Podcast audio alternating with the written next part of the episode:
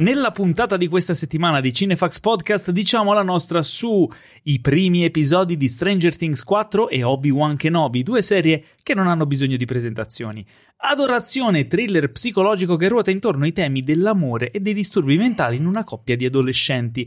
Tutto questo e la solita dose di novità, recensioni, approfondimenti e tanto tantissimo nonsense su cinema e serie tv, serviti a voi senza spoiler e con tanta passione dalla redazione di cinefax.it. It, ciao a tutti, io sono Paolo Cellamare e in studio qui dal vivo con me ci sono due, anzi tre agguerriti colleghi, o due colleghi e un ospite, o come volete metterla voi, va bene. Eh, inizio con il fondatore, direttore editoriale, anima e pilastro di Cinefax, colui che non vede l'ora di dirvi una cosa tra pochissimo, l'instupidito Teo Yusufian. Ciao a tutti, Paolo. Io, allora, innanzitutto, che bravo che sei, ma che presentazione hai fatto! Sciolto. Cioè, incredibile. Poi dopo ti racconto perché. Senza, cioè, proprio senza prendere fiato, tutta di colpo, senza neanche un errore. Tanto gli errori li hai fatti prima. E... No, non ho fatto nessun errore. E hai in, riniziato da capo. Comunque, niente, io volevo così pubblicamente lamentarmi di questa mia presentazione, che è uguale a quella della settimana scorsa. Ma chi l'ha scritta questa E non ritengo che sia corretta questa cosa. Chi l'ha scritta? L'avevo scritta io, a parte l'instupidito che te lo sei inventato tu settimana scorsa e lo hai ripetuto. Volevo Anche vedere se eri attento. La cosa che volevo dire l'abbiamo già detta, poi tanto la ripeteremo. Però esatto, esatto. Va non, bene. In realtà l'abbiamo già detta a inizio podcast, se tu fossi stato più attento. Eh? Ma ero in bagno. Eh, no, in realtà eri con me a dirla, però va bene uguale. Dunque, eh, allora... Io direi di andare avanti Andiamo avanti perché eh, ci sono eh, eh, persone che scalpitano. Eh, eh. Accanto a te, caro Teo, che non so cosa stai guardando, con lo sguardo tipo perso No, beh, è bello lo studio nuovo, ma c'è una zanzara e io prima o poi... Non, questa, guarda, quella zanzara non finirà la puntata, te lo dico. Ma prego, tipo, presenta se... pure, tanto sì. no, chi, chi, ascolta non gliene frega niente. Sembri Liam Neeson no. in Taken, è una cosa incredibile. Accanto a te l'uomo dall'occhio in Technicolor e dalla calma regolabile come uno shutter, fotografo, esploratore, naufrago, baccagliatore di Cameron Diaz, non dimentichiamo questa cosa qui, zoologo e viver, colui che mangia, beve, respira cinema e conosce alla perfezione le abitudini sessuali della fauna più esotica, il naturalista Pietro Baroni. Ciao, ciao amici, eccoci qua di nuovo, sono contento. Delle Anche mie ricerche noi. di questi giorni non ho carpito cose sulle abitudini sessuali degli animali, però una, sappiamo una, tra l'altro credo lo sappiate tutti, no? Qual è il verso del Velociraptor? mm, no, credo che non lo sappia nessuno. Esatto, ma Spielberg e Co. utilizzarono il verso di tartarughe che... Che? Che? Hai fatto un gesto che gli esatto. spettatori non hanno visto. Un gesto con la manina messa un po' a paletta che, che va avanti esatto. e indietro, che gli spettatori non hanno visto ma possono immaginare. Esatto.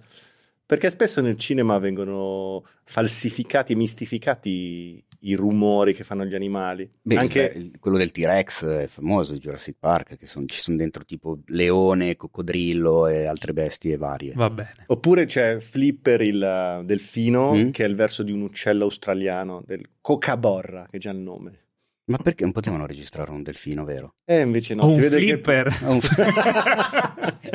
Ma andiamo avanti. Ospite per la prima volta ai nostri microfoni, l'uomo che fonde l'estro italiano e la poetica sudcoreana, regista, documentarista, polistrumentista, poliglotta, al poligono non so come se la cavi, ma glielo chiederò, è con noi Yo Sang Cho.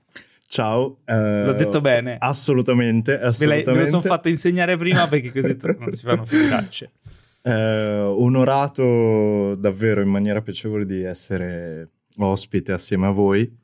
E, ehm, e niente. Oh, era giusta la presentazione? Assolutamente. Perché allora Pietro, mh, mm, che ti conosce da più tempo, perché noi ti abbiamo conosciuto questa sera, mi ha detto che eh, sei anche un polistrumentista. Quindi, oltre alla regia, tu ti diletti anche con la musica. Eh, sì, come hobby, più che altro poi mia madre era soprano, cantante, ah. di conseguenza mio padre invece batterista, quindi in, in, famiglia si respirava un po' la musica.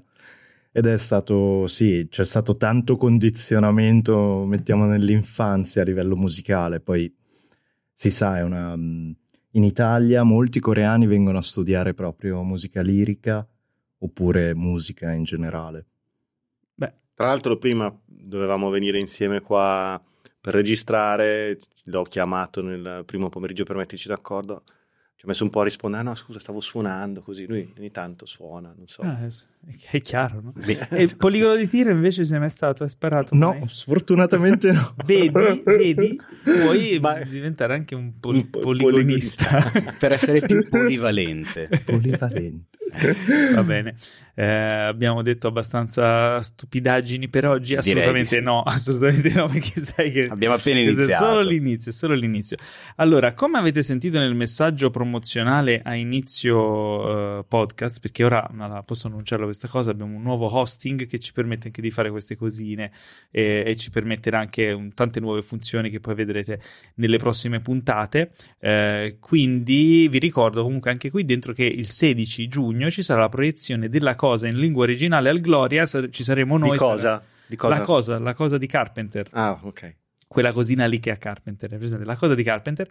In lingua originale, al cinema, fighissimo, con noi potrete incontrarci, potrete, insomma, le prevendite sono già aperte, i, po- i, posti si stanno esaurendo, quindi sbrigatevi, ci sono ancora dei posti bellini, eh?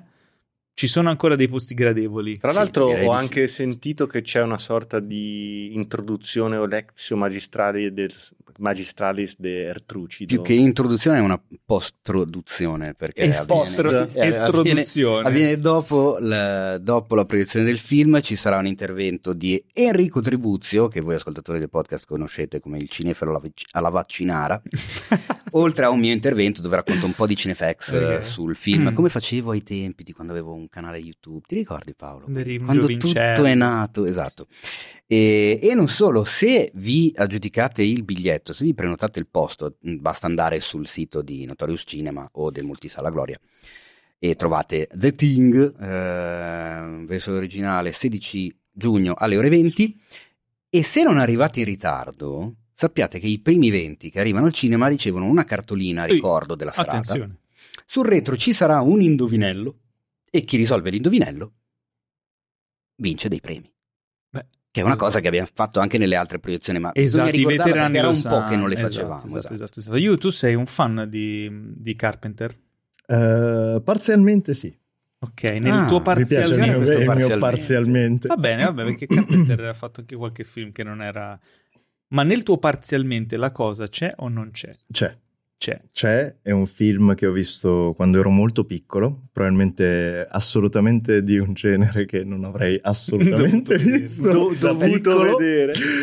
Eh, colloca cronologicamente questo molto piccolo. Penso perché... fine delle elementari in ah, Italia, ah, casualmente beh. un mio amico mi guarda e mi fa, oh, stanotte ti faccio vedere un film. Che hai detto così, no?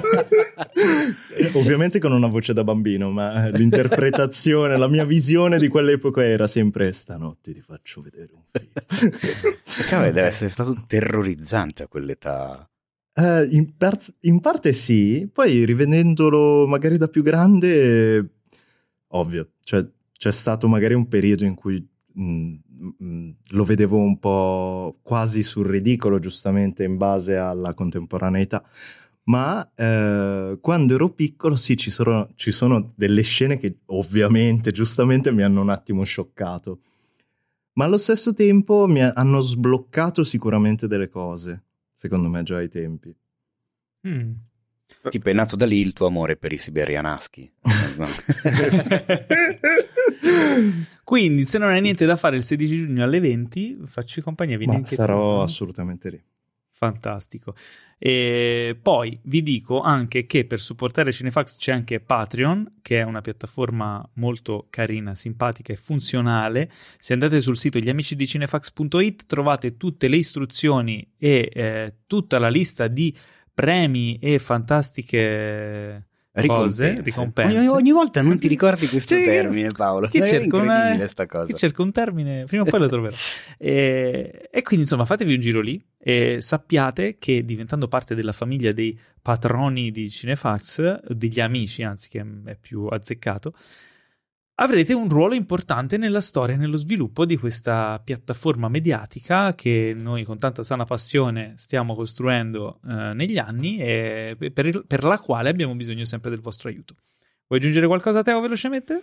Ma direi che hai già detto tu, aggiungo soltanto che ci sono un paio di livelli del Patreon che permettono l'ingresso gratuito vita natural durante agli eventi, proiezioni di Cinefax. Visto che abbiamo cominciato a rifarli, beh, insomma, pensierino fossi in voi, magari ce lo farei. Certo. C'è la zanzara che sta venendo beh, addosso. Beh, già adesso ti prendo. Allora, andiamo. Abbiamo un sacco di news questa settimana, news oh. molto, molto succose.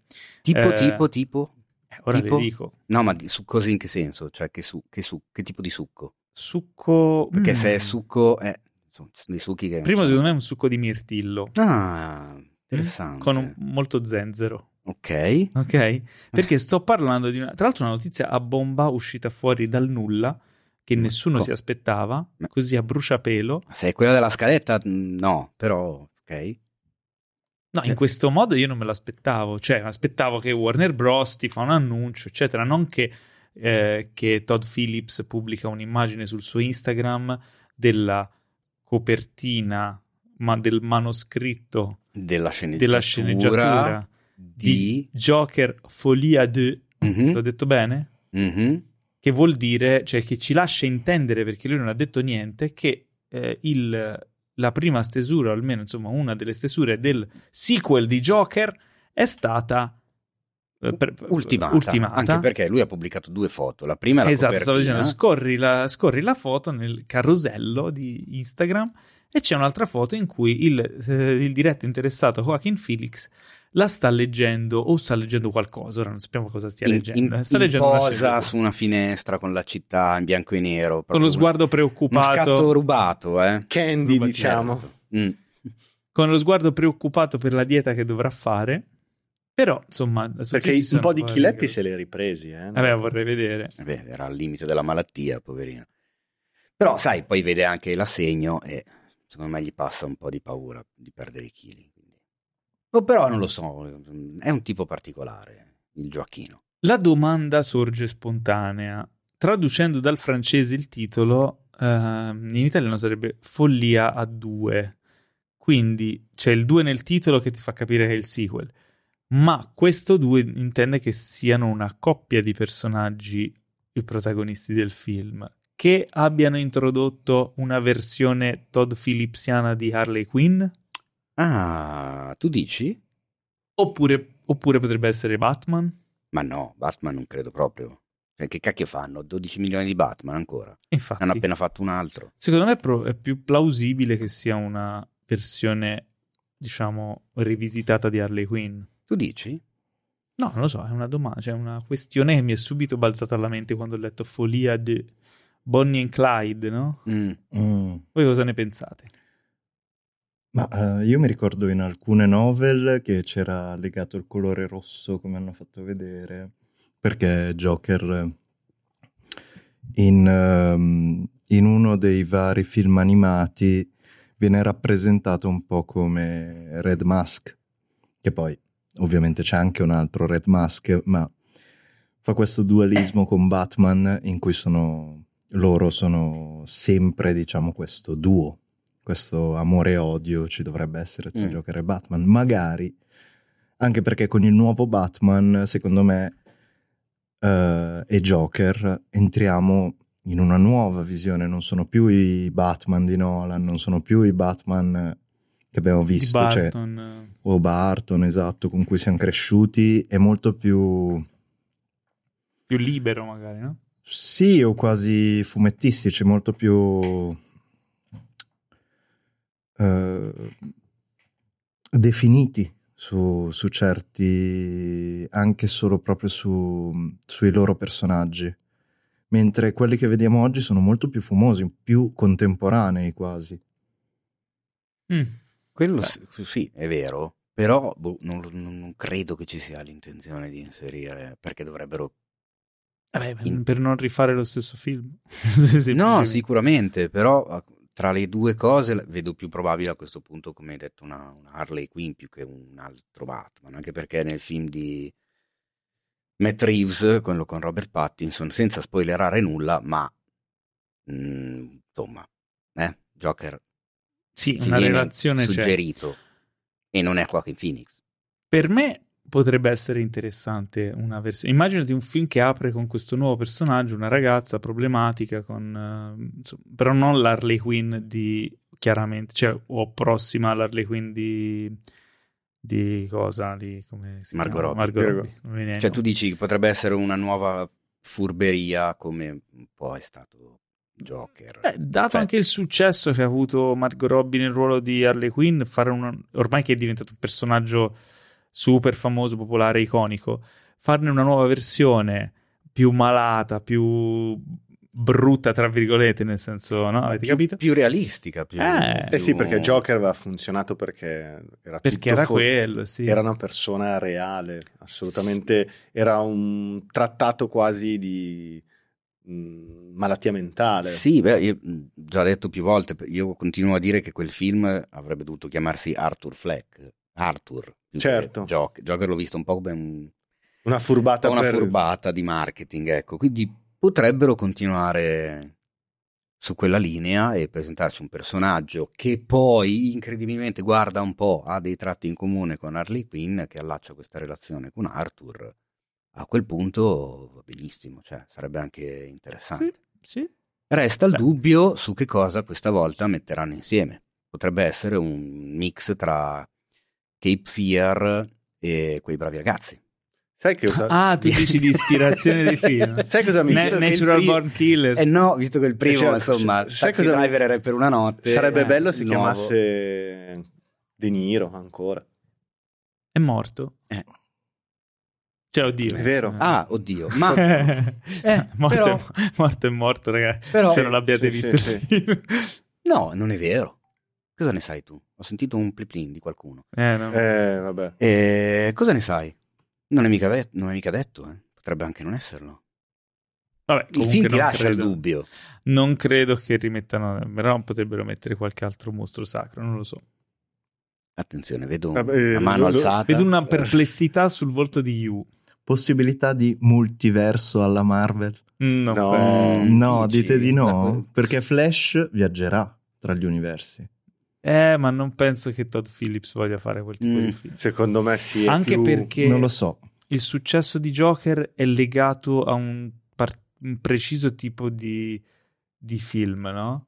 E quindi sarebbe stupido da parte loro associarlo a un altro tipo tipologia di, di, di, film. Poi, sai, tutto è possibile perché poi, specialmente in casa Warner, esatto. ma, eh, ma lo escluderei. Vabbè, abbiamo visto, abbiamo già visto però due Justice League. Beh, sì. Che sono molto diversi. Non lo so, non lo so. Però il fatto sta che il, l'obiettivo completamente centrato, perché siamo tutti molto curiosi di, di, questo nuovo Joker. Quando arriverà non si sa, penso tra un paio d'anni se va eh, bene. Sì. Quindi nessuno tras- trattenga il respiro, ecco, anche per un eventuale trailer dovremmo aspettare un uh, po'. Sicuramente. Magari avremo qualche notizia di casting prossimamente, tra boh, 5 o 6 mesi. E non mancheremo di darvele. Esatto, esatto, e sapremo chi è questa... Questa D. Questo, D, questo secondo personaggio che si possa accoppiare al Joker. Acco- Bene. Accoppiare in che senso? Accoppiare. E proprio parlando di accoppiamenti, o acco- accoppiamenti, eh, Acco- Aquaman 2 Ok, voci di corridoio raccontano che Warner Bros. starebbe cercando in ogni modo di cancellare completamente le scene con Amber Heard in seguito al popolare processo mediatico eh, e alla sconfitta di Amber Heard che a quanto pare a livello di popolari- popolarità sta ai minimi storici. Quindi eh, cosa succederà? Verrà fatto un recasting o verrà completamente tagliato via il personaggio dal film? Ci saranno dei reshooting, non ci saranno? Sarà vero o rimarrà come si è sentito dire finora uno spazio di pochi minuti all'interno del film? È giusto o è sbagliato questo tipo di mossa? Qui siamo completamente nel mondo della cancel culture, cioè spazziamo eh, via l'esistenza di Amber Heard da ogni dove. E mi sembra un po' una puttanata, se posso dire la mia. Beh, abbastanza. Puoi dire la tua, ah, okay. il tuo podcast. no, nel senso, mh, continuiamo, diciamo da sempre che comunque le questioni personali dovrebbero rimanere fuori dai set, cioè se sei una brava attrice o un bravo attore lavori e se sei un, un pezzo di merda, cioè chiaramente senza andare nel legale, è ovvio che se nel tempo libero sgozzi i bambini e li offri in sacrificio a Cthulhu, forse abbiamo qualche problema a lavorare assieme. Però se non si arriva a tanto, ma chi se ne frega? Cioè, senso, ma per Cthulhu? Per Cthulhu, chiaro. eh, quindi, boh, mi sembra un po' una scemenza, mi sembra più che altro una mossa puramente di marketing da parte di Warner per far sì che il film non sia un flop come ormai è già abbastanza Dici, presumibile. Dici che influirà così tanto? Secondo me sì. Secondo Anzi, me la gente comprerà il biglietto e andrà lì proprio per vedere se c'è o non c'è Amber Heard e quanti minuti c'è. Beh, può anche essere, è sempre comunque mossa di marketing. Eh. eh. Più che altro io non sono neanche così convinto che il ruolo sia stato tagliuzzato, cioè loro lo stanno dicendo, ma noi che cazzo ne sappiamo? Infatti, cioè, lei esce... poteva avere anche 12 minuti di screen time fino a un mese fa e averne 12 adesso e loro ti dicono, ah, abbiamo tagliato ben 20 minuti, ma tanto lo sanno loro, eh no. quindi noi no. Quindi, boh, non lo so. Mm, però non mi, non mi, piace in generale come ma, cosa. Ma cioè. poi il motivo per cui dovresti tagliarlo? Perché ai minimi storici la popolarità? Perché sì, perché stata... hanno paura di boicottaggi da parte del pubblico. Esatto, c'è tanta gente che ha già detto che lo boicotterà, c'è questa petizione che pare che sia arrivata al massimo mai raggiunto da change.org, o se non è il massimo poco ci manca, che chiede di rimuoverlo dal film, le solite puttanate, sì, come sì, quelli sì. che avevano fatto la petizione per togliere eh, l, l, gli ultimi Jedi dal canon di Star Wars. Secondo me... Cioè, la gente si lamenta, parla, dice Beh, cose cap- a caso, ma se poi... cominciamo a dargli troppo ascolto... E ma perché le case di produzione danno così ascolto a queste cose? E perché queste cose sono quelle che pagano il biglietto, Pietro. Di sì, per paura di flop. Secondo eh. me c'è un solo modo per cui la Warner potrebbe sono... fare la cosa giusta ed è un recasting. A quel punto il personaggio di Mera, invece di interpretarlo Amber Heard, dovrebbe interpretarlo Johnny Depp. Ah, ma, io propo- ma, io proporrei in realtà un deepfake. Ma perché? Ma raga, ma, ma, dai, ma sta scherzando. Dove c'è Johnny cioè, Depp? Esatto. Eh, una soluzione, Johnny Depp con le tette. Eh, ah, un deepfake tipo face up che ti cambia esatto. il sesso. Beh, eh, vedi? La Warner dovrebbe pagare quest'uomo. Che tristezza. Vedi, per no. avere più ascolti in realtà cambi Jason Momoa con Johnny Depp. Esatto. Ah, Ma lo chiami alcol. E, e, Jason Momoa interpreta il personaggio di Amber Heard. Perfetto. Esatto. Alcolman però non sarebbe male. Probabilmente avrebbe un film migliore. Il titolo italiano ovviamente sarebbe Acquavite Man. Ma andiamo avanti. Abbiamo... No, no, sarebbe l'uomo acquavite. esatto, l'uomo acquavite. vi ricordate di quando vi avevamo parlato di questo fantomatico progetto? Che parla tutto ubriaco. Sì, Pietro, ho capito, fammi andare avanti. Minchia, Pietro ormai è Acquavite Man. Come si comporta come si comporterebbe Acquavite Man nel mondo reale. Ho un'altra news su cui eh. potremmo fare delle ganze battute. Spara. Vi ricordate quando abbiamo parlato qualche settimana, mese fa, del film biopic, film biografico di Madonna su certo. Madonna, prodotto da Madonna, diretto, diretto da, Madonna. da Madonna e scritto da un'altra persona. Credo di sì. Un film della Madonna. Un film della Madonna. A quanto pare Madonna ha ehm, insomma annunciato è, è, sicuro o è un probabilmente? No, allora, è stato offerto il ruolo da protagonista okay. a Julia Garner. Julia Garner. Che a mio avviso è un'attrice strepitosa, io l'ho adorata in Ozark. Il suo personaggio è fantastico, ma lei lo interpreta in una maniera bestiale, ultra sfaccettato. Passa dall'essere la donna più incazzata del mondo a, a, ad essere una ragazzina di una fragilità commovente è veramente tanto brava, ha vinto due Emmy per il ruolo e mm. l'anno in cui non l'ha vinto credo comunque avesse beccato la nomination.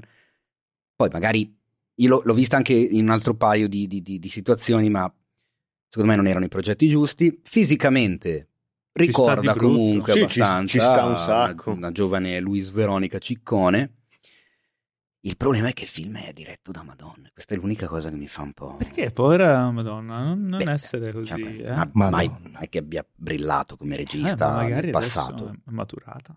Però se dovesse accettare, Giulia Garner sarebbe un gran bel colpo. Perché, insomma, il carattere Beh. ha dimostrato di riuscire a tirarlo fuori quando deve nelle interpretazioni. Stavo guardando la filmografia, non l'ho mai vista recitare se non in un episodio di Girls. Penso fosse una piccola parte perché non perché me la ricordo. tu non hai ancora visto Ozark. Perché non ho ancora visto Ozark, ma perché nessuno me l'ha fidi. mai consigliato. Eh, ma stai scherzando, Aia. spero, perché... Tra mai sentito parlarne. Io spero tanto, perché è una mia micro piccola battaglia, che non la travestano dal punto di vista del trucco così tanto da sembrare uguale a Madonna. Mm. Io spero che questa vaga somiglianza che c'è rimanga sia, tale. Rimanga sì. tale. Io sui biopic che adesso si sta esagerando veramente troppo nel, nel trucco per rendere identici, sembra quasi un qualcosa legato... Tale quale show. Sì. Non, non, non, Hai viste le foto di Bradley Cooper nei panni di Bernstein? Sì. Cioè, imbarazzanti. Eh, cioè. eh sì, non, non, si perde, secondo me non vedi più la bravura di un attore, cioè la, la puoi cogliere solo da, dalle movenze corporali. Però, però, vedi la bravura di un truccatore. Assolutamente, eh, vabbè. quel punto. Beh, eh, quindi staremo a vedere, vedremo cosa insomma, vedremo succederà se, perché non se è ancora Giulia detto, dirà sì o no. Esatto. Beh, fossi in Giulia accetterei, cioè, ci sta. Poi magari... Però magari è la famosa paura, eh ma c'è una regista che non è che sia sto grande... Cioè... Eh, se madonna è madonna. No, più che altro magari il rischio è quello di che se il film non dovesse essere un granché, magari ti rimane un po' appiccicato, però lei mi sembra abbastanza in gamba da riuscire poi a smarcarsene, non lo so. Non lo so, rimane questa piccola preoccupazione per Madonna, ma secondo me si farà circondare, cioè si, si circonderà delle persone giuste per Chissà se la buona Giulia deciderà di cioè, entrare cioè, into the groove. Esatto, mi viene in mente, e, e, chiudo, mi viene in mente un esempio recente di un attore che è rimasto legato a un ruolo che gli ha dato un sacco di successo, però poi... Alvaro Vitali ma... con Pierino? No, che fine ha fatto Rami Malek, scusate? Ah... È vero. Eh. Vabbè, è uscito No Time to Die. Sì, vabbè, ma che dai. Cioè, eh. Pare sette no, minuti. No Time to Die. eh, the show must go on. È rimasto lì, secondo me. Boh, non so. Non lo so. Non cioè, so ha perché... preso un Oscar e poi è scompare. Non so in quante altre volte sia successo. Di, solito Vabbè, dagli ti apre magari portone. Lui, un... avendo comunque un, una fisicità particolare, secondo me gli vengono associati certi tipi di ruoli e magari non è facilissimo trovare i ruoli giusti. È rimasto lui. under pressure. Du, du, du, allora, ma eh, passiamo da queste preoccupazioni a delle preoccupazioni sventate. Sto parlando di Deadpool 3. A quanto pare il ritorno di Deadpool in chiave Disney, perché ricordiamo che l'ultimo Deadpool, Deadpool 2, uscì quando ancora eh, Fox era Fox e non era ancora stata acquistata da Disney. Um, mentre questo terzo episodio, uh, con tutte le paure di edulcorazione, edulcorazione o edulcoramento? Edul- edulcoridicità. Edulcoridicità, uh, invece, a quanto pare la Disney ha espresso il suo, insomma, la sua volontà di, che poi sembra che Disney sia una persona. Comunque, vabbè, in esatto. Disney c'è l'azienda lì, no, eh, Mickey Mouse ha deciso che rimarrà uh, fedele ai film precedenti come tono, quindi sarà rated R, ci saranno volgarità e violenza, soprattutto volgarità. E si sa che la volgarità piace. a Disney. A Disney, a Disney piace un'altra cosa, piace la conseguenza della volgarità, cioè i soldi. Quindi, e quindi eh, queste sono state le parole degli sceneggiatori che si sono definiti sorpresi del fatto che non gli venissero, diciamo, mandate dei, dei feedback sulla sceneggiatura, delle note per fargli togliere determinate cose ma invece sono state accettate. Quindi vedremo un Deadpool fedele ma... alla linea guida dei Quindi non dirà po' farbacco o Vabbè, oh, onestamente, detto tra noi, me lo aspettavo. Per perché... Dindirindi. Ma infatti a me stupisce lo stupore degli no, sceneggiatori. Cioè.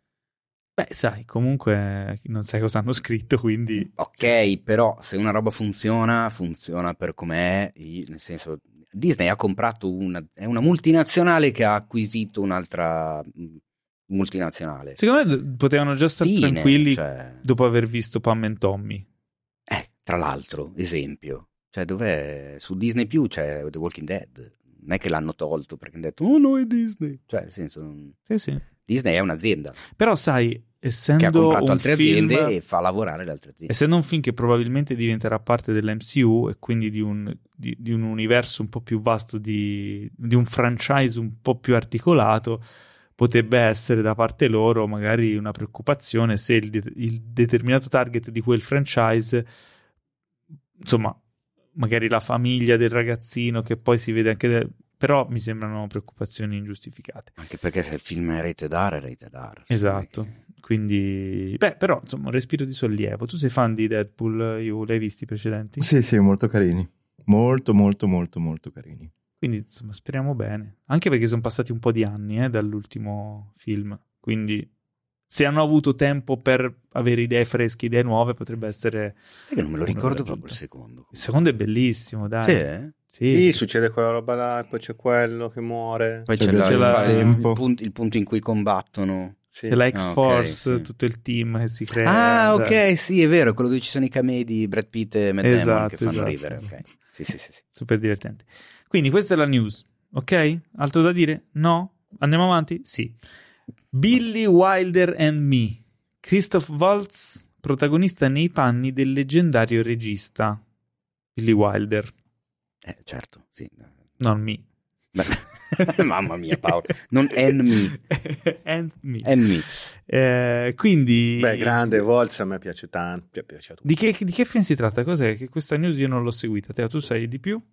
È un film biografico su uno dei più importanti registi della Hollywood classica. E non solo mi spingo a dire, perché parliamo di Billy Wilder, quindi immagino che qualcuno di voi e qualcuno all'ascolto conosca almeno un paio di film di Wilder, no? Vai. Tipo? Tipo? No, adesso devi dirmelo tu. Io? Ah, non so, io uno ce l'ho tatuato addosso, quindi sono un po' di parte nel parlare di queste cose. Uh, allora, no, faccio confusione. Non, non, me, non, ho, non, sono ferratissimo sulla filmografia di Billy Wilder, cioè sicuro li ho visti, però Pietro ha alzato il dito, credo che lui li, li sappia. Ah no, lo sta agitando del tipo no, non mi guardare, non mi guardare, l'interrogazione no. Io è al telefono, quindi siamo messi bene. allora, in breve, il film sarà diretto da Stephen Frears. Viale del Tramonto. eh.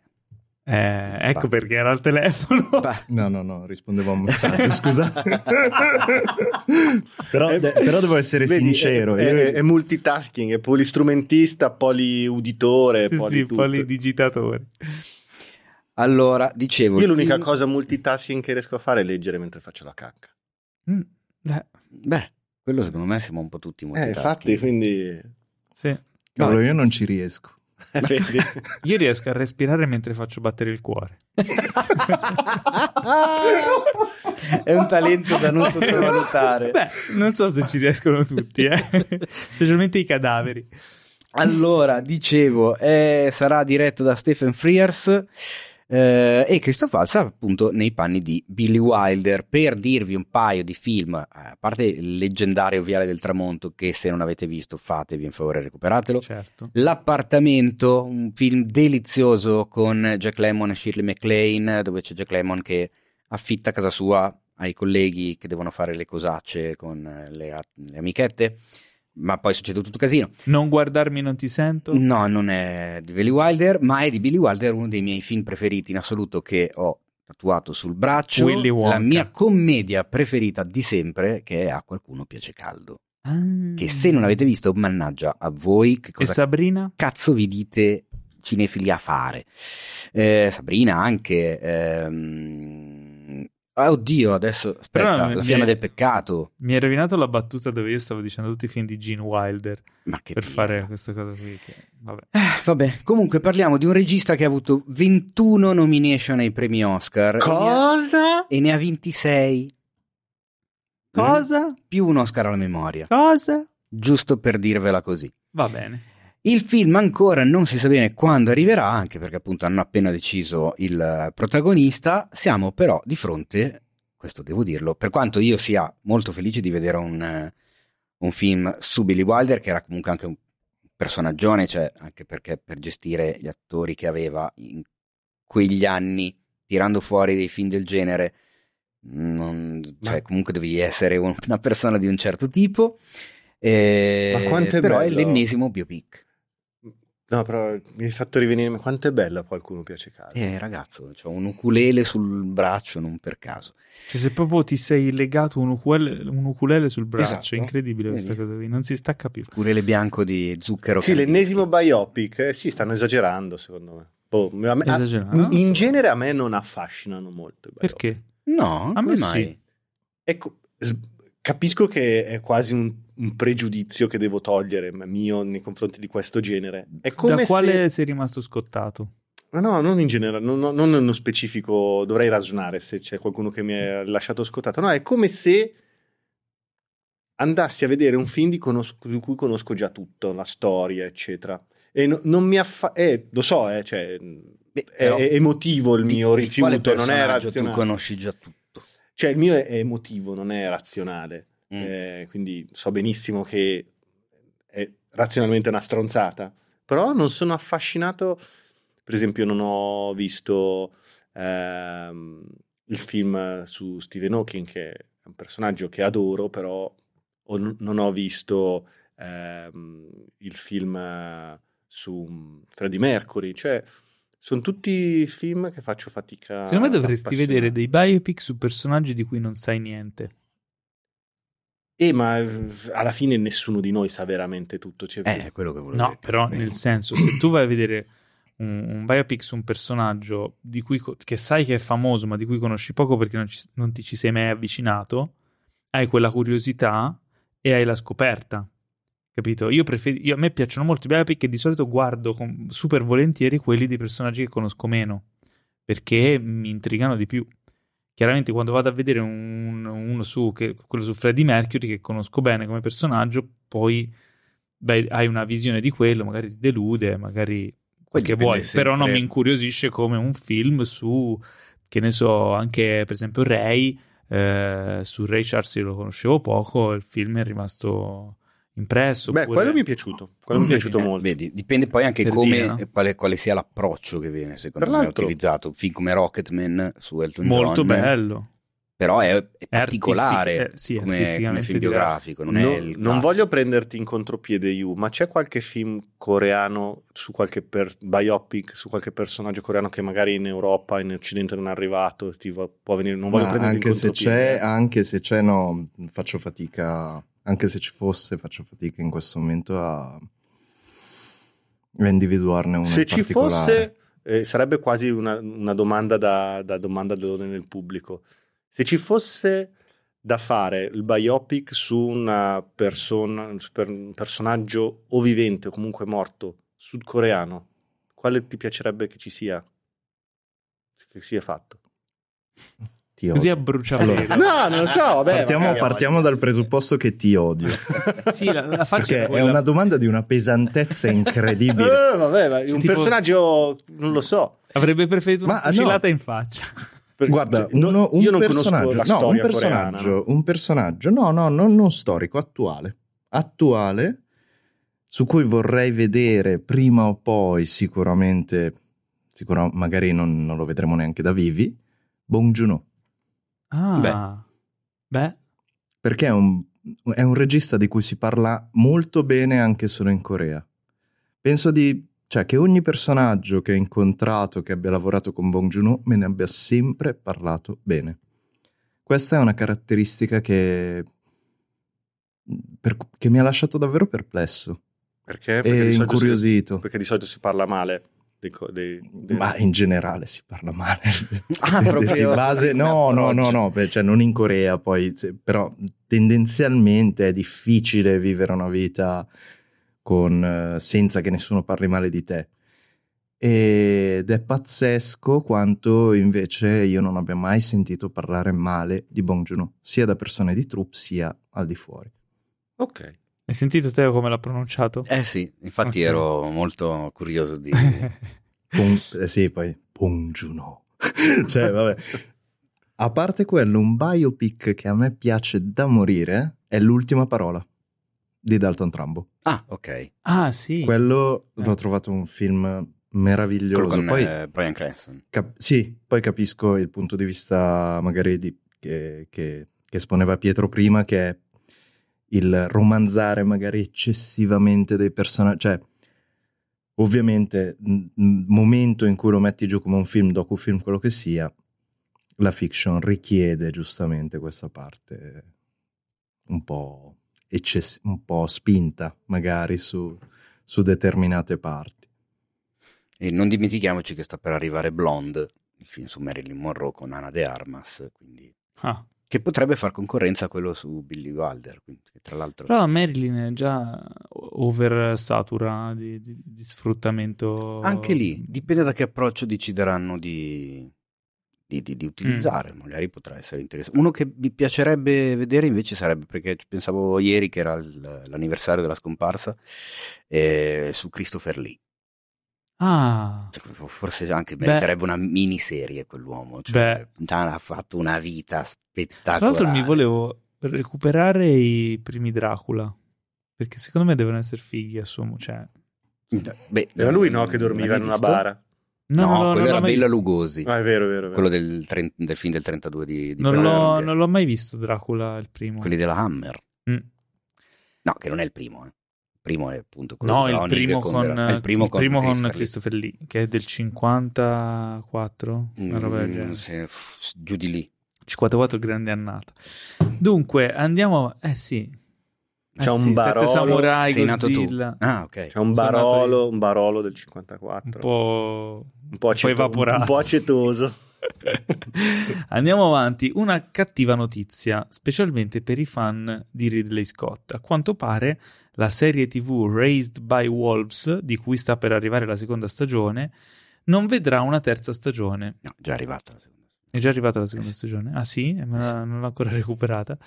Eh, non vedrà una terza stagione e quindi eh, la storia sembrerebbe sospesa lì, ma a quanto pare la Scott Free, la, la compagnia di, di, Ridley, sta cercando uh, un altro network che la prenda in mano, la rilevi, un, insomma un altro distributore, per poterla continuare. Quindi uh, ci potrebbe essere la possibilità che qualcun altro che non sia HBO Max, quindi Warner, prenda in mano la situazione e possa continuare. Serie che comunque credo insomma abbia un suo nutrito seguito però penso che allo stesso tempo fosse una serie abbastanza costosa, quindi staremo a vedere. Uh, io ho visto la prima stagione e mi era abbastanza piaciuta.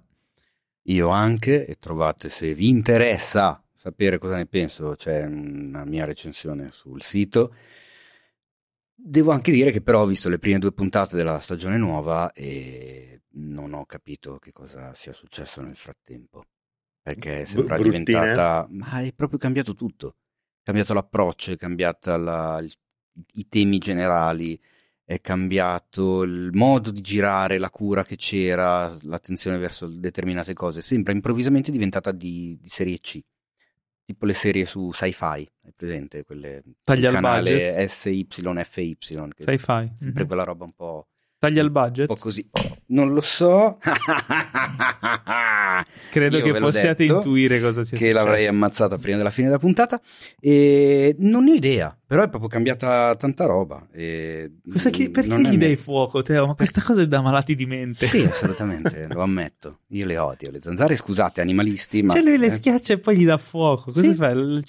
La cerimonia furebre, la pira. Adesso la, la raccolgo e la, la, la, metto a casa insieme a tutti Avevo... gli altri cadaveri di zanzare. Avevo un'amica. Avevo un'amica. Mm, ho paura, chissà perché Pietro ha paura di questa storia. Anch'io. Domandati no. se si può raccontare. Si può raccontare. Ha visto bruciare una zanzara e inizia con avevo un'amica. Vabbè, io ti lascio continuare per rispetto. Vi ricordo che sono l'uomo acquavite per stasera. eh, che bello. No, avevo un'amica vegana. E, ok, va bene, passiamo oltre. che per rispetto delle zanzare, quando arrivava si faceva succhiare il sangue perché loro dovevano mangiare. Che eh, bello. devono mangiare, serve per riprodurre. Avete un eh, violino che mangiano il sangue. Sono sì, comunque avevano bisogno del tuo sangue. Oh, santo cielo. Avete è ancora una... viva? La mia amica sì, purtroppo. Ah, ok. purtroppo, addirittura. che amica. Che amica. Anzi, lei che amico. Salutiamo che l'amica vegana di Pietro Baroni che ci sta ascoltando con tanta gioia e affetto. Che chiameremo da ora in poi Maria Rosa. Maria Rosa, fatti due domande sulle tue amicizie. Andiamo avanti, e Maria Rosa tornerà più avanti, ne sono sicuro. Eh, parliamo di Top Gun 2. Anzi... Tra l'altro, lo sai che mia zia ecco. si chiama Maria Rosa. Quindi stavi parlando, la tua zia la chiami tua amica? No, si chiama veramente Maria Rosa. Hai una zia vegana, quindi. Che si fa, no? No, ok. Top Gun Maverick, Paramount denunciata, Come infranto il copyright, si rischia il ritiro dalle sale. Ma Questo cosa... è un titolo che ho letto sul web in questi giorni. In pratica cosa fa riferimento? A quanto pare il primo film di Top Gun... Uno dei e questo è proprio clickbait. Sì, clickbaitismo. Brutti, brutti, brutti che ci sono caduto, ci sono noi. caduto. Però in realtà qualcosa di interessante c'è. Mm. A quanto pare il primo film, il famoso primo Top Gun, era ispirato ad un articolo di un giornale che parlava appunto di questa scuola di Top Gun, eccetera. Tanto che credo fosse accreditato l'autore. Um, I diritti di questo articolo sono um, passati agli eredi nel 2022, ma il film era pronto già prima, nel 2020 era già pronto mm-hmm. questo film ad uscire. In pratica gli eredi hanno chiesto un risarcimento e sono adesso in causa con Paramount perché loro dicono oh, ma il film l'abbiamo fatto prima, è solo che è uscito ora per, per la causa della pandemia e quindi c'è questa fittizia battaglia legale che penso si risolverà in nulla di fatto. Però mi fa ridere come vedere come ogni volta che un film ha particolarmente successo arrivano gli avvoltoi che cercano no, di, di, fare come la zanzara di Maria Rosa. Esatto. esatto. Intanto ti dico che a livello mondiale il caro Maverick ha raggiunto i 570 milioni di dollari. Che eh, non è male non è male. un film Tom Cruise. Maverick. Mm. E già si prospetta un sequel ma non è vero. Si prospetta. Ma davvero? Dove l'hai letto? Sempre sullo stesso sito? No, no, no. Dice, ah, denunciata. no, non l'ho letto. Bruceranno il film. Non l'ho letto, però guarda caso il film si presta, senza dire spoiler su quello che succede nel film, chiaramente andatelo a vedere al cinema che è molto bello, si, si, insomma, si mh, mm, presta a un sequel secondo me. L'avete visto tutti? Io no. No. no. Però secondo me si presta a un sequel e visto gli incassi eh, e, pa- e, visto che Paramount è il fanalino di coda delle major a livello di incassi, secondo me non se lo fanno sfuggire. Che poi possa venire fuori una cosa atroce, eh. non lo metto in dubbio, però anche una cosa atroce, come vediamo spesso accadere, può raccogliere un nutrito box office. Sono cinico? Sì. Ah, ecco, ok. Vabbè. Speriamo non gli faccia causa anche Apple, Maverick, iSierra. Ah, giusto. Ah, Vedrai che il prossimo si chiamerà Top Gun Catalina. Catalina. Beh, eh, un sequel di questo film lo andrei a vedere? Dipende, se mm. fatto con la cura e con, la, con il divertimento e la... E come fai a saperlo prima? Eh, guardi i trailer, guardi le interviste di Tom Cruise. Che altro dovrebbero discostarsi tanto completamente da tutto, cioè nel senso perché comunque il secondo si rischierebbe ha tanti di... richiami alla sì. storia del primo, ovviamente. Si rischierebbe se... la... Però, la ripetizione. Eh, esatto, non lo so. Boh. Maverick in Space. Cosa succede? Aspetta, no, non ho fatto niente. Sta impazzendo io. io ho impazzito. No, niente, beh, ok. Scusate. No, no, facci ridere. Secondo me stavo ancora pensando a Maria Rosa. Può essere. Quindi non si sa ancora se vedremo Top Gun Maverick in Space, ma io spero di sì. Ok. okay. The, gi- oppure Top Gun Maverick Jump the Shark. Mm, esatto. Ora io voglio Paolo che tu legga la prossima news esattamente come tu l'hai scritta in scaletta perché prima... Non l'ho scritta io. E chi l'ha scritta? No, forse l'ho scritta. L'hai io. scritta io no. Forse ho, co- ho copia incollato qualcosa. No, se hai copia incollato qual- qualcosa mi dici cosa perché vado, giuro, a denunciare chi ha scritto questa cosa, come è scritta qua. Perché a parte no, no, stavo... la, la, in fondo l'ho Ri- messa per, per far andare a capo. no, cosa stai dicendo? Sta, non voglio spiegare, è una cosa tecnica. No, no, adesso la leggi come l'hai scritta. Adesso la leggi come scrivere... No, non cancellarla quella. Era per andare a capo. Non cancellarla, te l'ho rimessa. Adesso la leggi così. Allora, Torino. E poi è una notizia da... brutta, non è che è una cosa su cui scherzare. Teo. Appunto, e ti pare di scriverla. Adesso leggi, vai, leggi. Perché ora fa ridere per un motivo, leggi. ma non, è, non era quello. Torino, incidente sul set durante le riprese. Anzi, la posso leggere come la leggerebbe un giornalista italiano? Sì. Torino, incidente sul set delle riprese di Fast and Furious 10, ferita una stuntman a... Da... Stuntman, stuntwoman. Cioè, io veramente ho letto ferita una stuntmana. Cioè, ma puoi scrivere una stuntmana? Ma no, era, era, ferita una stuntman che sarebbe ma una corretto. woman. Sì, ma in italiano non esiste stunt woman, in italiano esiste stuntman uomo, stuntman donna. Nel dizionario Treccani. Non lo so, sto, sto arrampicando ah, sugli ecco, specchi. Okay. Um, una stunt woman, ok? Uh... Che è successo? Adesso ri- torniamo un attimino seri perché insomma gli incidenti no, sul set non brutta, sono È una cosa brutta e soprattutto noi siamo uh, sostenitori del, degli stuntman e delle stunt woman come figura professionale uh, perché proprio sono quelli che rischiano la vita ehm, sui set per il nostro divertimento. Quindi è una cosa veramente atroce quando si legge una notizia come questa che appunto qualcuno ci sia, si sia fatto male più o meno gravemente o addirittura a volte insomma ci, ci lasciano la pelle. In questo caso ehm, era prevista un'esplosione sul set e, e una, una statuoman è rimasta coinvolta nell'esplosione, è stata portata in ospedale, quindi credo che non ci siano conseguenze gravi, ma non ho Um, non ho avuto modo di controllare gli sviluppi di questa news e ora internet non vuole andare, quindi... Che tra l'altro non è la prima volta, mi ricordo che su un altro set di un Fast and Furious di poco tempo fa, forse il 7, l'8, credo, no, forse il 7, eh, non so se ti ricordi, c'era stato, si era sganciato un pezzo di scenografia, un finto iceberg per mm-hmm. il forte vento quando giravano in Islanda e praticamente ha fatto decine di metri in volo questo gigantesco pezzo di scenografia di plastica pesante e ha ferito un cavallo che è stato poi abbattuto perché, un, perché non poteva fare più quello per cui era cavallo, ecco, poverino. E, so, cioè, eh? Uno dice facessero almeno per dei film, tu dici eh, per l'amore dell'arte, invece no, per Fast and Furious 10. Eh. Però vabbè magari sono esagerato io, adesso tutti i fan di Fast and Furious all'ascolto mi odieranno, mi scriveranno in privato. Ah, come ti permetti? allora, in pratica, lei stava spingendo una bici, è stata colpita alle gambe da una sbarra. Ah. E femore rotto, contusioni. Insomma, femore rotto? Sì. Minchia. Però niente di, di fatale, ecco, insomma, per fortuna. Quindi eh, state mm. attenti eh, perché la, insomma, la family è la family. Devi dirla per forza. Eh, di Fast Furious, eh, certo. Ma tu piuttosto ti sei preparato le domande? Ma io ne ho mille, mille, mila e mille ancora okay. di più. Allora inizio io. Uh, una domanda okay. mia è per you. No, aspetta, no. introduciamo un attimo perché perché? Il tema delle domandone di questa serata era dedicato al cinema coreano, avendo esatto. noi un ospite. E allora passo la palla a Pietro. No,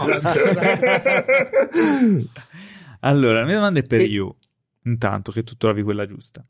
Da quando c'è stato questo, diciamo, questa apertura uh, più mass mediatica al, al cinema coreano dopo la vittoria di prima di Bong Joon-ho e, di, e, di, e il successo di Squid Game. Um, tu che lavori nel settore, hai visto dei cambiamenti nei tuoi confronti a livello lavorativo? Hmm. Mm. Posso risponderti come ho risposto a Pietro prima? E non c'ero, quindi... Ti odio. Ah, ah quel senso lì. No, allora... No, chiaramente um... di quello che vuoi dire e quello che non vuoi dire. No, sicuramente dire. parzialmente sì, perché ovviamente c'è stato anche solo un interesse, magari da parte di anche colleghi, non per forza colleghi anche di settore che fanno altro nell'incuriosirsi e chiedermi wow ho visto Squid Game poi mi dispiace non capirlo magari così a fondo parliamone mm. per, per, me era già qualcosa di, di assurdo rispetto a qualche anno fa poi il cinema coreano si è sviluppato tanto in questo cioè da un tot di anni, nel sì. senso che poi ovviamente c'erano i più nerd come noi che ci siamo visti da All Boy a Ferro 3 a eh, primavera, estate, autunno, inverno, ancora, ancora primavera. Sì, ormai sono più di vent'anni L'arco, che il cinema vabbè, coreano sta sfornando Duke, grandi cose. Walk. L'arco, uh, cioè, ne abbiamo veramente tanti. Poi, ovvio, ci sono dei film che io ho visto che non ha visto nessuno e magari sono stati nel panorama internazionale, ma notavo che lo notavano solo proprio poche persone di settore. Ad esempio, un aneddoto assurdo per me è questo film che si chiama Nowhere to Hide, Nowhere to Hide, che in coreano ovviamente il titolo è In Jong Sachong Bolkot Opta, cioè che dici, ok, già, dici, cioè, è, peggio, non lo so, è peggio del tuo cognome. Eh, no, e, e, e, praticamente stavo lavorando come primo aiuto regia su un film sociale con Dani Stanovic, il regista di No Man's Land. No Man's Land. E lui, mentre era su, sul furgone, guarda il cellulare e mi fa: Sai, tanti anni fa ho visto un film coreano, che poliziesco particolare, mi è piaciuto tantissimo, ma non so come si chiama. E c'era una canzone in particolare di cui in questo momento non ricordo il titolo, ma poi lo ricorderò. E gli trovai il trailer e lui impazzì. e quello è. Cioè, oltretutto, io quel film lo vidi solo perché qualcuno mi portò un VHS dalla Corea Fantastico. di quel film lì. Se no, e anche durante uno degli ultimi lavori che ho fatto con Pietro, ci siamo ritrovati a parlare con questi colleghi coreani del fatto che quel film per loro era datato perché io l'avessi visto. Mm. E io l'avevo visto solo grazie a questi VHS che venivano portati in via aerea Però eh, sì, è cambiato molto, è cambiata molto l'opinione, nel senso, per me anche solo quando ero piccolo la Corea non esisteva. Cioè, nei radar europei la Corea non esisteva, la Samsung era svedese. tu a che anno ti sei trasferito in Italia? Uh,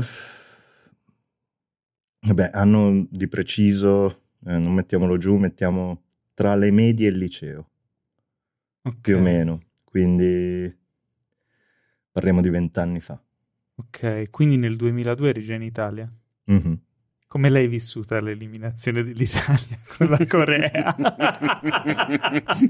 eh, te la devo fare, te la devo fare, tanto arrivava dagli ascoltatori, se no. Faccio... che in coreano vuol dire ti sgozzo. Uno dei pochi ricordi che ho era salgo in metropolitana, vedo questo tizio particolarmente incaiato, mi guarda. Oh no. Tu non sei coreano, vero? No. No. Sono giapponese. Sti coreani di merda. Ragazzi, un panico. panico. Ma io mi ricordo che anche nel 2012 c'erano persone che ancora ricordavano. Cioè, noi ragazzi, sono passati vent'anni. E tu mi hai fatto questa domanda, ti rendi sì, conto? So. È una piaga che ci porteremo per tutta la vita. No, dai, secondo me Squid Game ha parato le cose.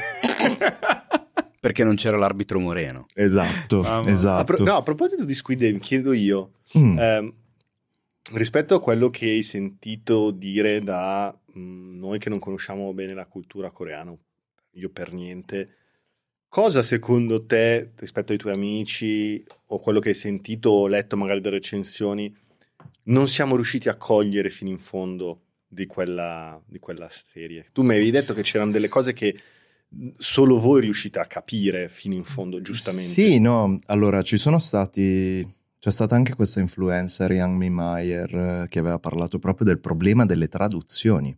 Le traduzioni erano diverse, ma se ne sono rese conto anche tante persone guardandolo, dicendolo, dicendo anche solamente leggendo i sottotitoli, vedevano che dicevano qualcos'altro. Cioè, al posto di pronunciare il nome, magari c'era l'onorifico, che poi adesso non, non mi metto a spiegare tutte le sfaccettature della lingua coreana ma giustamente con... Per me c'è stata una pessima traduzione, assolutamente. E non c'è stato modo sicuramente di revisionarlo, non c'è stato... Era difficile sicuramente riuscire a passare determinate cose culturali. Tipo, se, se ti viene in mente, qual- cioè, c'è qualcosa che ti può venire in mente che riesci magari a spiegarci che non abbiamo colto, secondo te? Uh, ad esempio, il rapporto che aveva il protagonista con um, il numero 218 era un rapporto molto più di fratellanza, di un'amicizia portata molto più a lungo e lui era il fratello maggiore. Il fratello maggiore però un po' il fallito tra i due. Sì. E lui doveva quasi, cioè, anche se era fallito, lui doveva prendersi cura di 218. Motivo per cui poi, adesso per chi non l'ha vista la spoilerò, ma molti, in pochi si sono resi conto del fatto che lui all'inizio della serie mette il suo compleanno nel bancomat, poi prova quello di sua figlia e alla fine del film, quando risponde alla telefonata, dà un'altra data di nascita. Quella data di nascita è, è quella di 218. Perché si sente in colpa. Esatto, e questo a come ci possiamo arrivare noi, perché nella o prima o seconda puntata, a un certo punto sullo schermo fanno vedere i, tra virgolette, i peccati dei giocatori. E quando esce 218 si vede l'età, si vede tutto quanto. Di conseguenza fai due calcoli e lui, per portare avanti probabilmente la volontà di 218 o il senso di colpa o quello che sia, si fa carico del giorno del suo compleanno. Ok. Questa può essere una cosa. È una cosa legata alla cultura coreana che noi non possiamo chiaramente cogliere. Infatti, sì. guarda, quella serie ha talmente tante sfaccettature a livello di scrittura, cioè è leggibile uh, con tante chiavi di lettura e probabilmente, nonostante sia piaciuta tantissimo in Occidente e si, si evinca la ricchezza veramente di idee e di, di scrittura, di qualità di scrittura, sentire queste cose qui mi fa ammirare ancora di più il lavoro che c'è stato dietro. Quindi è veramente una roba figa. Sì, come anche ad esempio un, un'altra cosa che vorrei dire, scusatemi, ma uh, in Corea anche questo film come All Boy, come tanti film un po' strong, passatemi il termine, inizialmente non sono stati accolti bene come tra virgolette in Occidente. Anzi, era l'esatto contrario, era no, è troppo violento. Ah stacco la prima puntata. Ma cioè, eh, prima fuori a, mi- a, microfoni spenti mi hai detto che il quando feedback... è uscito il boy Park Chan-wook era anzi aspetta scusa Par- Park come eh sì Park Chan-wook poi ah. Park Chan-wook va benissimo okay, va bene eh... è stato additato come mm, depravato sì depravato su che, che film è ma siete fuori di testa cioè c'è stato un rifiuto da parte della propria comunità subito. Però eh, la cosa terrificante è che anche i coreani sono molto esterofili, mm. di conseguenza il feedback conta. Eh ah, certo. certo. E quindi a quel punto loro non possono più rifiutare qualcosa. Ed è un meccanismo, è un meccanismo molto particolare, Ma, quindi ci sono delle eh, sfumature magari. Noi, eh. La domanda che ti faccio è: secondo te venivano rifiutati perché troppo violenti e cioè di base secondo te racconta bene alcune sfaccettature della, della cultura coreana e, è, è la, e, e, i coreani non vogliono accettare di vedersi spiattellato in faccia quello che sono o sono esagerati? Uh, allora, mh, entrambe le cose, da un lato nel senso che ogni, ogni paese, ogni cultura ha diciamo i suoi pregi e i suoi difetti, certo. sicuramente ovvio non, va, non vuole magari essere tanto quanto anche Parasite è un po' esagerato. Cioè, ovvio, mostra de, delle, delle, cose, ma sicuramente sembra una metafora. Cioè, poi, ovvio, c'è un po' di iperrealismo, assolutamente. Ma sì, probabilmente il primo fastidio da parte di una persona coreana è io non voglio essere visto così negli occhi mm. del mondo. Ok. Cioè, io non voglio che si associ quel film alla Corea o quel modo di pensare o che per noi sia una cosa normale. Perché giustamente comunque non lo è. Cioè, e, e, questa cosa qua è molto... Cioè, ad esempio, ti faccio un altro esempio su un film coreano di Lee Isaac Chung, che invece è di Denver, quindi è come me, nel senso non è... Sì. Uh, Minari no. non è piaciuto a nessuno scusate se ho fatto l'asmer, ma no, eh, non, non, a nessuno, però ad esempio è piaciuto tanto a tante persone che, coreane che conosco che hanno vissuto l'immigrazione, che hanno... Però era un film come Bronx, non so come... Mm, cioè, sì, sì. non era nulla di nuovo. A no? me era piaciuto un sacco. Eh, però, l'ho, l'ho sempre pronunciato male perché pronunciavo Minari. Quindi okay, sì, mina, adesso, Minari, okay. cioè, alla fine è come dire rucola, è come dire cioè, un, veramente quel, il rucolino selvatico che cresce davanti. Ma è, è molto, molto, molto delicato su, su tantissimi aspetti che però se non se tu non hai vissuto è difficile sicuramente passarli. Poi è molto, molto, molto delicato. Cioè, ho notato tante persone che mi hanno detto quel film non mi ha detto niente perché tendenzialmente non voleva dire niente, mm. voleva raccontare una storia. Tu in alcune cose ti sei rivisto come mm. pseudo immigrato? Assolutamente sì, anche solo il, fatto, il bambino che guarda sua mm. nonna e gli dice no, io non sono carino, io sono bellissimo. cioè, mh, mm, o anche la morte della nonna. La morte della nonna per me è stata la morte. Ma secondo me quel film è molto universale, non solo per i coreani. Cioè, anch'io, nel, tipo nelle parti iniziali, il fatto del bambino che si trasferisce, mi ci sono rivisto anch'io, no? di quando ero piccolo e ci siamo trasferiti dal sud a Firenze. Quindi, secondo me, la forza di quel film è proprio di andare a trovare l'essenza dell'umanità quando si verificano quelle dinamiche poi lo condisce con tutto quello che è la cultura coreana, dove però quando vedi la nonna che porta le robe da mangiare è la stessa cosa del pacco de- dal sud, no? Cioè, sì, sono cose che sì. penso siano universali. Poi ci sono quelle delicatezze che nessuno può capire, come quando loro vanno via dalla città e mentre sta chiacchierando con l'altra signora, ah, ma perché qua c'è una chiesa? Ti chiede, no. E, ah, come mai non c'è una chiesa? Io sono andata via dalla città per scappare dalla chiesa. Sì. Perché poi ci sono, vabbè, queste sono un po' delle, dei detti, ok, molto, passatemi il termine, ignoranti, però una cosa che si diceva nell'immigrazione coreana è che se c'è una chiesa coreana in una città, ci sarà un ristorante coreano. Se ci sono due chiese, ci saranno due ristoranti coreani. Quindi mo- la, poi molte comunità sono formate, cioè sono spesso, fanno, cercano di creare degli hub attraverso le religioni per uh, cioè, potersi quindi, incontrare. No, anche solo. Non so se ho afferrato bene la, il detto no, della chiesa e del ristorante, ma intende che si creano delle sottocomunità. Nella... Esattamente. Ok. Esattamente. Dei gruppetti. Che, cioè che, quindi le comunità coreane non sono così unite come quello che immaginano le comunità cinesi? Ma allora, di Koreatown ce ne sono poche, ce n'è forse una a Los Angeles, ma penso che sia integrata a Chinatown, quindi anche lì non, non esiste la cultura della ghettizzazione nostra. Anche per dire la comunità coreana in Italia saremo 2000 persone, forse qualcosina in più adesso, ma non è... Non, cioè, a parte che poi c'è tanto il ritorno in patria, in generale, però c'è, c'è una questione,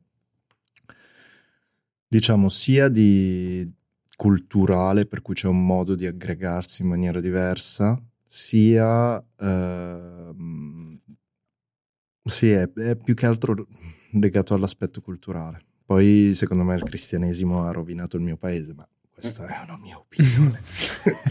io, una io, mia opinione. Tra l'altro, io ritengo che abbia rovinato il nostro, quindi vediamo, diciamo che su quella cosa siamo abbastanza d'accordo. Vai eh, con le domande del allora, pubblico. le domande, prima di quelle del pubblico, direi che abbiamo un po' di domande da parte della redazione, perché chiaramente quando ah, in redazione hanno saputo che avremmo avuto ospite un regista coreano, sono impazziti, visto mm. che abbiamo un casino di fan. Vai eh, in redazione. E ad esempio Lorenza Guerra eh, mi ha mandato una valangata di domande, quindi io te le, te le, butto lì una dopo l'altra, poi vedi tu come raccoglierle, cosa, cosa scegliere e, e, come rispondere. E eh, ti chiede in che modo secondo te le politiche governative influiscono sul percorso di un giovane regista, considerando che, dice a quanto so io, in Corea investono molto sulle arti negli ultimi anni, tant'è che Lee Chang-dong spero di averlo pronunciato giusto, è stato persino eh, ministro. Quindi vorrei chiedergli anche come vive e cosa pensa dell'interesse del mondo occidentale verso il cinema, le arti, la moda e la cultura pop coreana sviluppatosi nell'ultimo decennio, la cosiddetta Hallyu, giusto? La, la Korean Wave. eh, collegandosi al concetto di soft power, quindi la, alla prima cosa che ti ha chiesto, considerando che l'espansione della cultura sudcoreana non è stata caus- casuale, ma proprio derivante da ingenti sussidi e finanziamenti, quindi si potrebbe quasi dire che sia stata praticamente programmata. Chiudo dicendo, eh, sempre Lorenza ti chiede se secondo te la storia travagliata dell'ultimo secolo eh, abbia influenzato il tuo modo di vedere e intendere il cinema, comunque l'audiovisivo, e ci mette dentro invasione e influenza culturale giapponese, l'influenza culturale statunitense e il conflitto con la Corea del Nord. Diciamo Poi sono... nient'altro, caro Lorenzo? ok, aspetta, partiamo, partiamo da queste tre. dopo, però. Partiamo da queste tre. Allora, eh, sulla prima posso esprimermi parzialmente, nel senso che ehm, allora la Corea ha un sistema mh, mm, diciamo abbastanza clinico, passatemi il termine, per fare le cose eh, generalmente. Poi eh, ha avuto un, un diciamo, i, i, grossi periodi del cinema coreano sono stati gli anni 20, poi ovviamente solo dopo gli anni 60, poi anni 90. Ondate. Poi ovviamente il cinema degli anni 60 coreano, ragazzi, era di una qualità terrificante. Cioè, cosa, cosa facevano? Commedie e cose. Erano copie di copie di copie di altri film, okay. come, cioè, come se oggi non le facessero, oggi fanno esattamente la stessa cosa. De- hanno, sono riusciti a creare un genere, secondo me, più negli anni 90. Mm. Um, e allora, riguardo al fatto che sì, eh, la Corea spinge tanto sulle arti, è, è, molto clinica su determinate cose, poi lo era. Oggi io ovviamente vivo la Corea a spizzichi e bocconi ma ehm, ci sono dei sistemi molto ben studiati anche solo per presentare una sceneggiatura e poter magari anche sognare di realizzare un film, quasi, quasi prima che in Italia. Quindi c'è stato questo cambiamento. Poi, vabbè, il digitale è sicuramente arrivato prima, poi loro sono sfigati e l'Alexa non ce l'avevano, ma va bene così. Invece sulla sulla fatica de, cioè, di tutto quello che, che, Cioè, la storia di Corea è una storia molto particolare, giustamente. Noi abbiamo avuto 36 anni di dominazione giapponese, poi c'è stata la guerra di Corea. Un, un, un casino, totale, casino dopo l'altro. Eh, un sì. casino dopo l'altro e sicuramente c'è stata un'influenza, nel senso che comunque il nostro paese, a parte la dominazione in cui ti era vietato avere un nome coreano, ti era vietato parlare il coreano, ti era... hanno raso a zero un paese per ricominciare completamente da zero, ma era anche solo quello che mi diceva mio nonno. Da noi hanno rasato tutto a zero, ma non hanno detto niente del fatto mm. che hanno rasato completamente tutto, da 40.000 specie animali, tutto. Quindi l'unico modo per ricominciare era da zero, dalle razioni C che ti portavano gli americani e Lucky Strike. Mm. Però eh, sicuramente, sicuramente que- quella cosa ha influenzato molto. Un, uh, un, film molto carino di cui non mi ricordo il regista, che è Brothers of Flex eh, o Brothers of Our Nation, mi pare il titolo in inglese. Eh, parla proprio della guerra di Corea e l'ho trovato un film iper emozionante e già in quegli anni si parlava magari delle scarpe italiane. Ad esempio, scarpe italiane in, in Corea erano una rarità assoluta.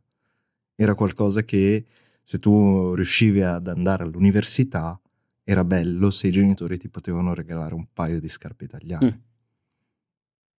E ovviamente c'era un aneddoto del genere in questo film che vi, vi consiglio assolutamente di vedere. Strappalacrime di guerra, ma bello, molto bello.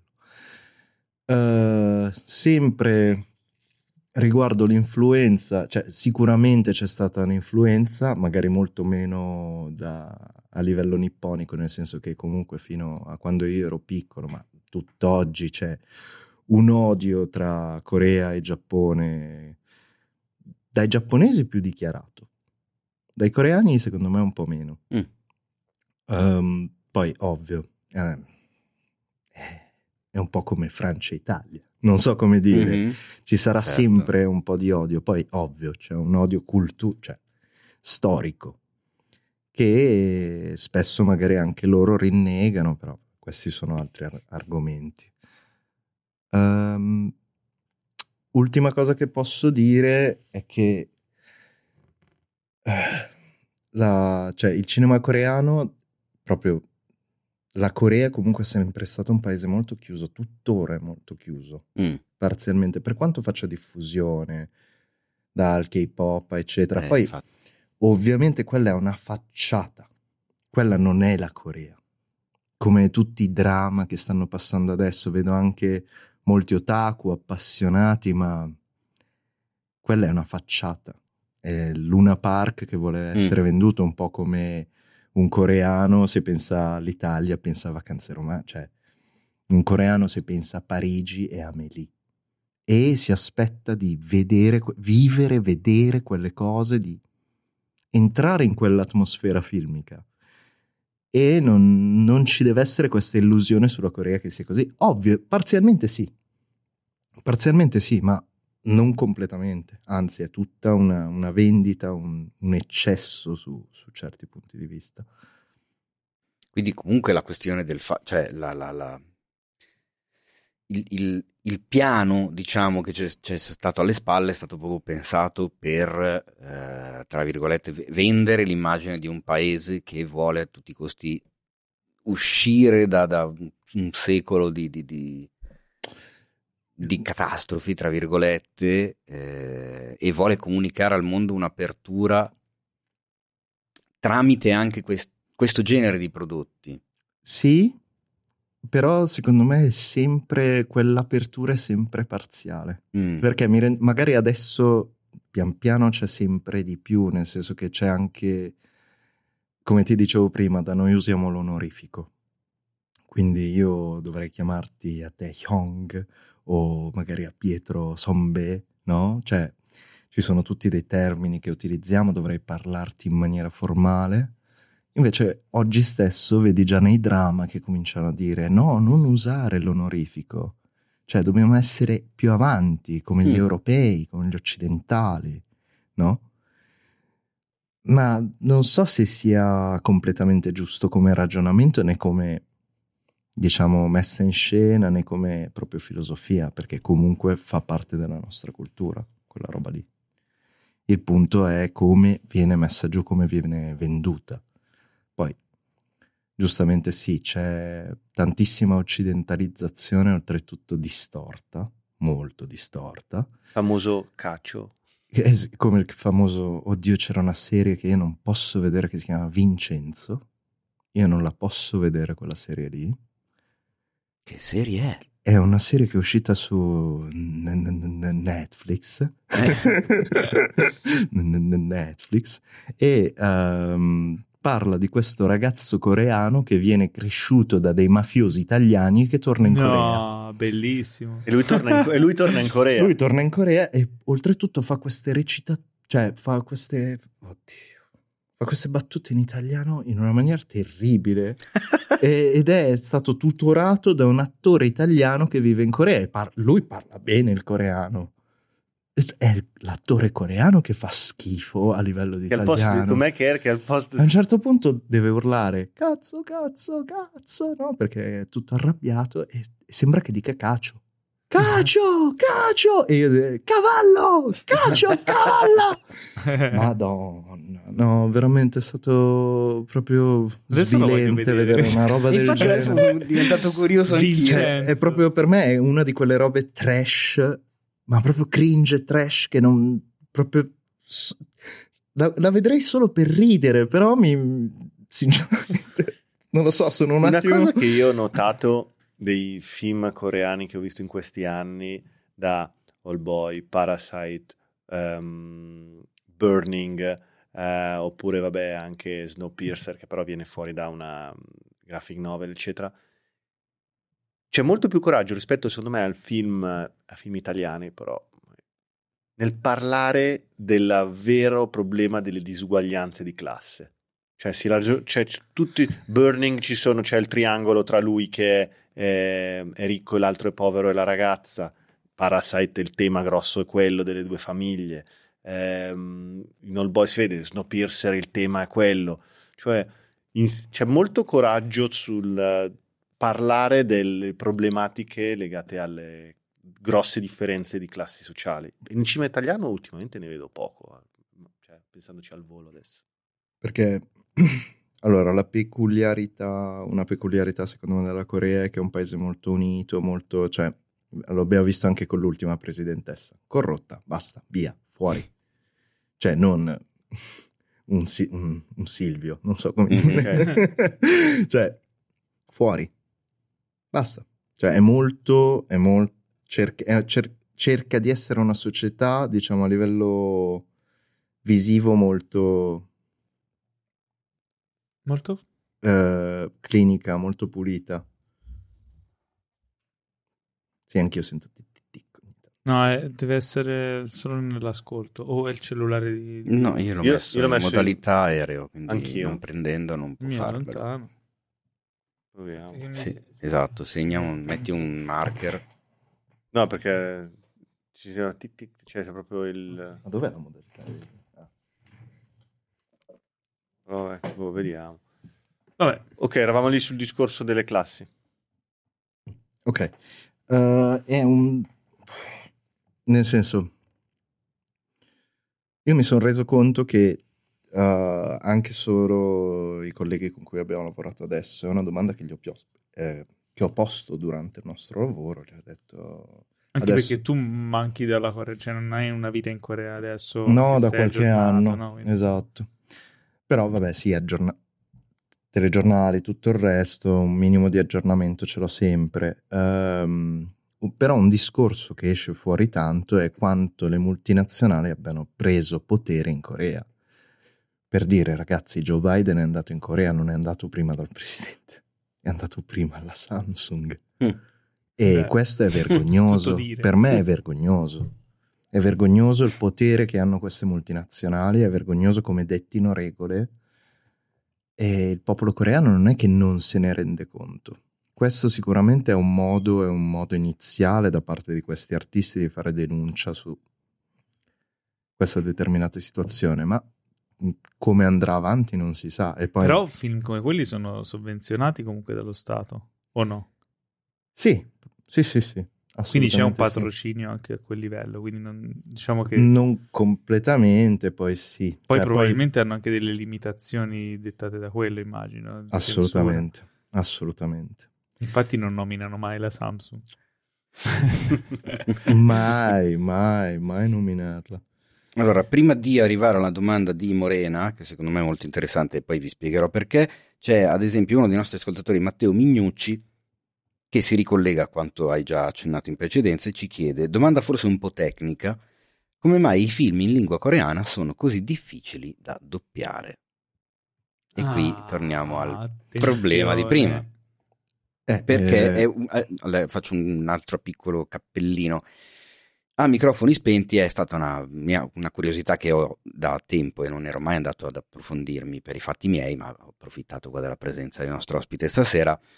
Eh, ogni volta che mi, vedendo io tutto in lingua originale, ogni volta che mi capita di vedere un film coreano, sento che si chiamano per nome, vedo, cioè no, anzi il contrario, leggo nei sottotitoli che si stanno chiamando per nome dei personaggi, ma ad orecchio non sento minimamente pronunciare quel nome e ogni volta mi dico, ma che cacchio succede? Come mai?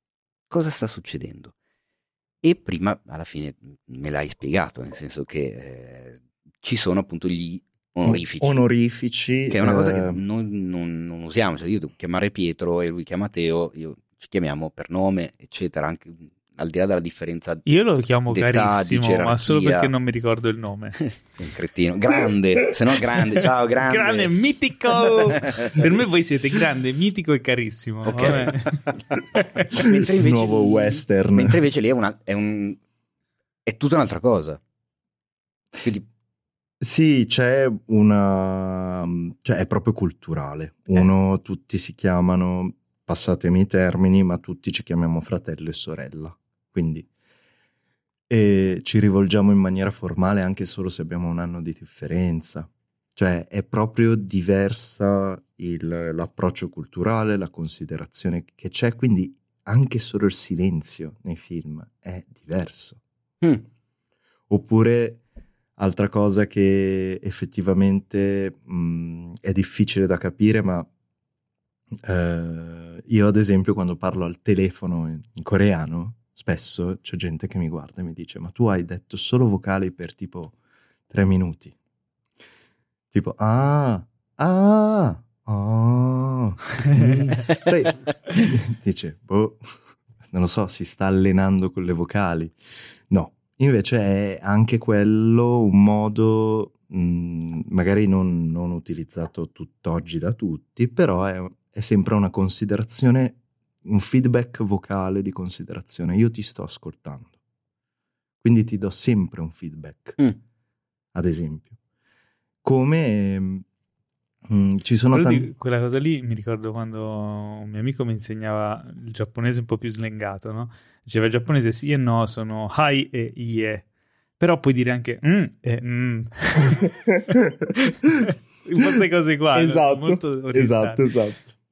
Poi, eh, a parte questo, c'è proprio una profonda base culturale diversa, quindi giustamente ti ritrovi a dire, ok, il senso di questa frase è questo, ma io come faccio a passarlo allo spettatore? E, ed effettivamente diventa un casino. E, e, quindi ci vorrebbe del tempo o sempre un vade decum culturale prima che avvenga la scena? Impossibile. Certo. Quindi questo è l'unico modo di, di, poterlo passare. Poi ci sono dei film che sono sicuramente stati tradotti, doppiati meglio, magari nelle cose più di produzione di massa come Netflix, eh, hanno avuto probabilmente magari meno tempo, erano più sotto pressione e non sapevano neanche come. Magari all'inizio non doveva neanche diventare internazionale. Beh, sai, poi sono anche delle scelte filologiche, cioè tipo spesso nei, che ne so, magari nei film della eh, dello studio Ghibli, allora ti trovi questi fratellone, sorellona, perché in giapponese usano, penso, una cosa simile, no? Di dire esatto, eh, fratello esatto. più grande, fratello più piccolo, sono parole diverse. Però in italiano non si usa, quindi è giusto anche tradurlo nel modo in cui parliamo noi, perché sennò sembra strano e basta, ma non capisci perché. Esatto. Anche perché sennò si chiama, tra- in questo caso si chiama traduzione, quando invece dovrebbe essere un adattamento. Esatto. Se si chiama adattamento, c'è un. Se loro parlano e per loro quel dialogo non è strano, non vedo perché lo devi far risultare strano allo spettatore italiano. Esempio, come diceva Teo prima, magari ci sono delle scene in cui c'è una scena drammatica, in cui un fratello, cioè un fratello, un il più piccolo chiede aiuto al più grande, non lo chiama per nome, non gli, da, non gli dirà Ehi Taesu, Ehi Tesu, cioè aiutami. Hyun, basta, fratello. E io già con quell'onorifico ti sto dicendo che tu sei il fratello maggiore, quindi ti devi prendere cura di me. Culturalmente. Una marea di non detti esatto, che noi non tutto capiremo. un sottinteso che a noi chiaramente non può, potrà non, mai arrivare. Non potrà mai arrivare. È solo e, e, quindi ho detto, cioè, un po' ero... Non è che ero deluso, però giustamente dicevo, cavolo, come fa? Cioè, dobbiamo riguardarci la serie assieme e ti spiego delle cose culturali nel mezzo. Le stoppo, faccio Alberto Angela, entro. Ciao. Sai, sai cosa comunque. mi piacerebbe fare? Non so se mai sarà possibile, però quando uscirà la seconda stagione di Squid Game Sarebbe figo fare degli spoiler special, che sono dei, dei, mini special che facciamo noi dopo che uno ha guardato l'episodio per approfondire, magari con te ospite e andare a, a eviscerare un po' questi aspetti della cultura ah, e arricchire noi e gli spettatori di, di, tutto quello che è il retroscena. Il... Poi mangeremo anche coreano qua davanti ai microfoni, Fantastico. così facciamo sentire bene il suono. Fantastico.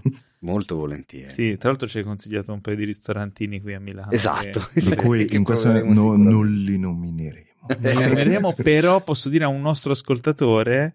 Marco, che eh, quello dove siamo stati è approvato Esatto, ha, ha, il bollino esatto, approved, esatto, assolutamente. Esatto. Dai, un'ultima domanda, poi passiamo perché abbiamo un sacco di traileroni di cui. Ok, eh, approfitto perché eh, diciamo è, è, successa una cosa buffa ed è una bella coincidenza, quindi è giusto approfittarne. Eh, forse non lo sanno tutti i nostri ascoltatori, ma una volta al mese, oltre a tutti le varie news, articoli, recensioni, top 8 che escono sul sito, c'è una delle top 8 che esce eh, a cadenza mensile. Il tema viene scelto proprio dai nostri amici di cinefax.it. Quindi i nostri Patreon scelgono, sono, c'è il sondaggio su Patreon, hanno le possibilità di scegliere, scelgono e quindi comandano, cioè tipo usano il telecomando e indicano alla redazione quale sarà la top da curare per quel mese. Top 8 che chiaramente è molto più curata delle già curate top 8 che scriviamo solitamente. Quindi c'è un'introduzione bella corposa, 8 posizioni curate da 8 redattrici e redattori differenti e di solito sono quelle a cui teniamo di più perché è appunto scelta dai nostri supporter. Quella di giugno riguarda i registi cinematografici che hanno girato delle pubblicità.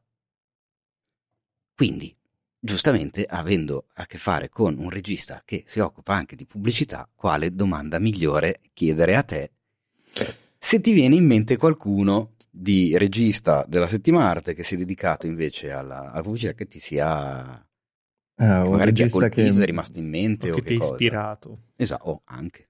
Ma un regista che con- penso che conoscono molti in pochi o comunque le persone di settore, lui vive in America, però è di origine coreana, ad esempio Joseph Kahn, che eh, mi pare che abbia fatto anche l'ultimo, abbia provato anche nel cinema l'ultimo Power Rangers.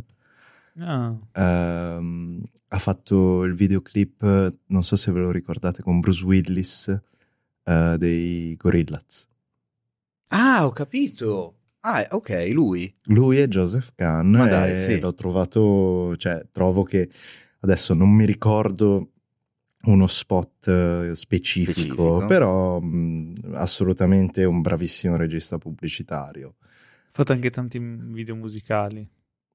Altri, uno che mi fa impazzire è Sam Brown, che ha fatto, vabbè, Apple, ha fatto BBC Radio, ha fatto del- delle installazioni pazzesche. Ehm, Seb, Seb Edwards, che ha fatto eh, tipo il primo Lacoste, Mm. con, ehm, in cui c'era Big Lip, la canzone, in cui praticamente c'è questo... Ci sono questi due ragazzi al bar. Lui vuole, vuole baciare questa ragazza e tutta questa metafora viene rimessa para- con, con questo parallelismo di lui che si deve buttare da un palazzo. Bellissimo, bellissimo. Poi trovo che la linea pubblicitaria di Lacoste degli ultimi anni sia spettacolare. Bellissimo. Bello. È bello avere dei Se- pareri. eh, eh, ma vedi, se del fatta settore. d'arte anche la pubblicità può essere arte. Sì, e infatti leggerete Beh, verso quella- la fine del mese la Quello nostra spot top sempre della, ma- della marca del, del coccodrillo, del- dei, dei dei due Tanto ormai l'ha già detto la marca, quindi la puoi anche ripetere. dei, dei due palazzi che Ma perché lui deve crollano. dire coccodrillo per la cosa degli animali. Eh sì, ah, cioè, sì, con la citazione È a. Buster Keaton alla fine, stupenda. Con due, l'avete presente quella pubblicità dei palazzi che crollano? Bella, La della relazione. No, bellissima. no, non- io non me la ricordo. Io come pubblicità sono rimasto indietro, i registi che mi ricordo di pubblicità sono vecchissimi. No, ma è una cioè, storia d'amore di due tipo Tarsem sta- sta- per la Nike, inizia a crollare la storia d'amore anni 90. E crollano i palazzi. e crollano i palazzi. Il loro appartamento si divide proprio a metà perché il loro amore sta. Che sta- bella. No, è bellissima. Bellissima. Non ce l'ho presente. Recuperatela. Comunque a fine mese troverete la top 8 della redazione sui registoni che hanno fatto pubblicità Perché con voi non vedete le facce che fa Paolo. enormi Cioè, e che non gliene tutti. frega la beata fava. non l'ho mai visto, sto pubblicità, non neanche che esistesse, però va bene, va bene. Possiamo andare avanti, passiamo alle- ai trailer, che abbiamo una sfilza di trailer. Strano, di solito non ne abbiamo mai di Siamo trailer. impaccati di trailer. Che l'introduzione, l'introduzione di Paolo è sempre questa volta abbiamo una marea di te, non è mai. Oggi abbiamo No, ma abbiamo un Scusate, periodo- scusate. Ringan Ledwidge. Oh, Ah, ok. eh, Ah, vabbè, ok, bravo. fine, fine. La chiudo lì, poi cioè, se- si potrebbe dire la qualunque, ma Ringan Ledwidge, fine. Però sarebbe stato figo se lo dicevi proprio in chiusura di puntata. Ringan. Ledwidge. eh. Sì, sembra una mossa di un anime giapponese per sparare. Ringan Ledwidge! Allora, il 21 ottobre Eh, Il 21 cosa? ottobre? Cosa sì. succede il 21 ottobre? Non lo so. È il mio compleanno. Tanti auguri. No, ah, no, non è oggi, il 21 ottobre. State buoni, state buoni. È il 21 ottobre e gli auguri ci penserà a farmeli The Rock Dwayne Johnson nei panni di Black Adam che uscirà proprio il giorno del mio compleanno. Che che, visto eh? che fortunato che wow. sono. Adesso eh? noi andiamo dal doppiatore di The Rock e ti faremo cantare tanti auguri. No, tanto lo vedrò in originale, non so chi lo doppia. The infatti, scusa, andiamo da The Rock. Andiamo da The Rock. Perché dal doppiatore? Eh. eh perché tanti auguri si dice in italiano. E lui eh mi farà, no, lui farà eh, Happy Birthday ma... con il sopracciglio alzato. Okay. Che bello. Allora, Black Adam è uscito... E annusando in giro. Happy. dopo, dopo anni e anni di sviluppo, finalmente vediamo un trailer di Black Adam, il progetto a cui The Rock tiene tantissimo da anni. Finalmente può entrare anche lui nel mondo dei supereroi. Eh? Che insomma è arrivato un po' in ritardo. Wow, wow, ma wow. Lui, lui, lo era già nella vita reale del ring. Questo è vero, questo è vero, ma non solo del ring, ma anche a casa. Anche quando fa la spremuta, lui è un supereroe. Lui, Però, lui fa la spremuta rompe, di cemento rompe, rompe, le noci con i bicipiti, lui no? Esatto, e non solo.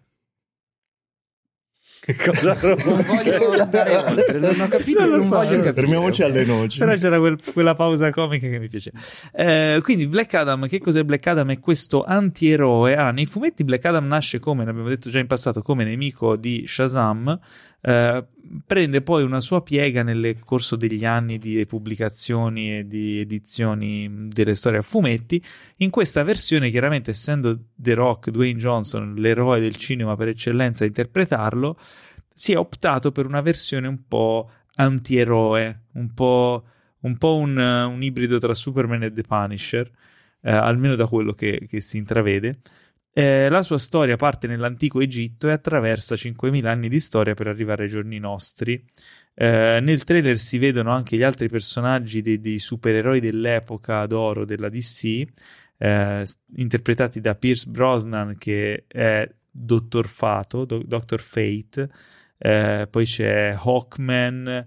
Eh, ci sono insomma tutta una serie di personaggi bislacchi, possiamo definirli così, sì, perché sono un po' bizzarri, un po' retro, un po' old style.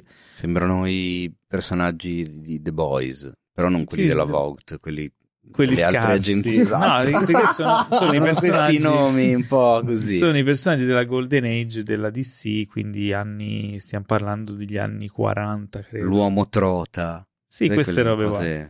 queste robe strane. Finestra assassina. Um... l'uomo acquavite. L'uomo acquavite sempre lì torniamo. Allora esteticamente questo trailer eh, sembra cioè, nel, panorama, nel panorama su, de, de, dei film di supereroi, io dammi una mano, eh? tu sei, sei esperto di de, stai, stai, per assistere a uno dei famosi salti carpiati di Paolo quando decide di difendere qualcosa a tutti i costi. Qualcosa di indifendibile. eh, no, allora, che sia indifendibile non lo so. No. Ma dovrà Perché... urlare Black Adam come Shazam? O... Questa è una... Credo che debba urlare Shazam comunque. Eh? Perché? Perché Shazam è il nome del mago. Eh sì. Tutti urlavano Shazam. Se no non si trasformava. E Shazam non si chiama Shazam, Shazam si chiama Captain Marvel. Solo che per ovvi motivi non potevano chiamarlo Captain, Captain Marvel. Marvel. Ok. E quindi l'hanno chiamato Shazam dagli anni 60. Però mm. lui è Captain Marvel. Tra l'altro il supereroe preferito da Elvis. Ok. Ok? Realmente. Sì, no, che... Eh, Black Adam per trasformarsi. Mi dovuto dire adesso. Però. Perché farti capire che l'epoca fumettistica, comunque quando Elvis ah, era piccolo, okay, certo. leggeva Captain Marvel. Poi c'è la citazione, il mantello bianco. Esatto, lui il mantello d'oro dentro. Insomma, ah, okay. era proprio sfegatato. Eh, Black Adam grida Shazam e diventa Black Adam nei fumetti. Ah. Però poi non lo rigrida mai più. Quindi lui rimane trasformato sempre non come dislessia. Ah, lui non torna, non torna indietro. Non torna indietro, rimane okay. così e ciao. Quindi chissà se nel film vedremo... Perché si vede nel trailer un The Rock smilzo. Cioè smilzo. Normale, normale. cioè, normale. Un po' meno rock. Che... Cioè, nella, nella sol- solita routine dei è film, un ne, ne, ne, solitamente nei film prendono uno normale e poi in CGI lo fanno diventare grosso oppure col costume imbottito. in questo caso hanno dovuto prendere The Rock e in CGI farlo diventare normale perché. Beh, un perché po' come hanno un... fatto con Chris Evans sul primo Capitano America. Sì, però Chris Evans, prima di diventare Capitano America, era un nano segaligno fatto in, cioè, non in CGI, però mettendo la sua testa sul corpo di un altro attore. In questo caso non è, un, è uno, uno neanche tanto secco, quello che si vede lì, però non è The Rock e quindi lo vedi subito e dici cosa è successo a The Rock? Non ha mangiato poco pollo? Dopodiché lo vedi trasformato in, in, Black Adam e dici ah ok questo è The Rock, fa strano perché solitamente avresti detto oh guarda come gli hanno imbottito come è diventato grosso esatto, eh, ah no. è diventato normale eh, è già lì, eh, vediamo questo Black Adam che va in qua e là spacca tutto, è un po' incazzatello Uh, vedo allora, l'unica cosa che mi perplime, che non si dice, però lo voglio dire così per, per sfumatura, è che uh, vedo poco range uh, di tono. Cioè, lui è incazzato nero, Black Adam, e quindi si vendica di tutto e di tutti, fa casino in qua e in là. Non vedo quell'apertura di range che c'è, per esempio, in Shazam, dove si, parla, si passa dall'horror alla commedia scanzonata dalla paura all'esaltazione dei poteri, eccetera, che, che, è quel range che rende, secondo me, Shazam tra i migliori film made in DC. E la visione di un regista come Sandberg, che appunto sa il fatto suo sia nell'horror che nel, in questo caso ha dimostrato di saperlo anche nella commedia. In questo caso qui c'è il, il regista che è che è Jaume Collet Serra, regista spagnolo che ha diretto già The Rock in Jungle Cruise. Mm non so se sarà in grado di giocare col tono in quel modo lì. Il film potrebbe essere un po' tagliato con l'accetta, questa è la mia unica preoccupazione mm. e il trailer non me l'ha fatta passare. Uh, però sembra figo, cioè, per carità, poi insomma, effetti fighi, super esaltante, Ma super... Dici? So. Mm? Beh, è sembrato di vedere una roba molto No, chip, chip è un'altra cosa. no, no cioè, io, a livello, no, immagino a livello di contenuto, anch'io. Pa, non, passami, non mi ha passato. Passami il termine, ma come, come, scenografia, anche come fotografia della CGI, si vedeva tanto il posticcio, cioè sembrava Magari quasi... poco artisticamente ricercato, quello ti posso dare ragione. No, è che all'inizio pensavo che il tono invece fosse volutamente dalla parte opposta. Cioè? cioè quello di dichiarare, eh, cioè che fosse, un, non dico un film comico, ma non mi aspettavo che si prendesse così soltanto sul serio, ecco. Invece no, si eh beh, è un, per, è un personaggio dark comunque, cioè, eh, un... ma da come, vi, da, da, visivamente, da quello che comunica almeno l'inizio del trailer, non mi sembrava quella roba lì. Infatti ci sono rimasto cioè, secondo me stranito durante fig- il trailer. È figo se messo in contrapposizione con lo Shazam che hanno creato, perché lì si crea il contrasto che rende tutto interessante. Però preso a sé stante questo Black Adam, boh, cioè rischia di essere monotono, secondo me. Anch'io sono... Al di là poi de- de- della qualità degli effetti visivi, che chiaramente è il primo trailer, ci sono delle rifiniture, quel che vuoi, c'è un sacco di roba in mezzo, un bombardamento di roba. Mm. Però tu cosa ne pensi, io? Mm, innanzitutto io mm, ero... mi aspettavo di vedere subito Shazam. Ah, Praticamente come se fosse un seguito di Shazam o comunque vedere nel trailer no? qualche pizzico, qualcosa, oppure ricollegarsi in qualche modo all'universo di sì. Invece mi sembra proprio il prequel di Black Adam. Secondo Quindi me... sono, sono, un attimo combattuto. Poi la scelta di attore come The Rock, The Rock fa sempre tantissime parti comiche. Quindi dici, bello in contrapposizione mm-hmm. con il tuo personaggio che faceva Chuck prima, la serie televisiva. Eh, Zachary Levi. Mm-hmm. Zachary Levi. E, ehm, e, quindi vedere questo trailer super serio, così dark, anch'io sono rimasto un attimo... Secondo me è una precisa scelta strategica di marketing, nel senso che loro hanno avuto un film Shazam molto forte, molto apprezzato, poco visto, perché non aveva un grande richiamo di star, di pubblicità, eccetera. Quindi hanno un, ottimo film che ha avuto un discreto successo ma non ha sfondato. A questo punto prendono la star più grande del mondo, The Rock, la mettono in un film di supereroi super bombastico, quindi attireranno un sacco di gente a vedere questo film, sicuramente già solo per il fatto che c'è lui. E magari alla fine, titoli di coda, post credit, così arriva Shazam e tutti dicono: Ah, ma allora Shazam è collegato, fammi andare a vedere il primo Shazam.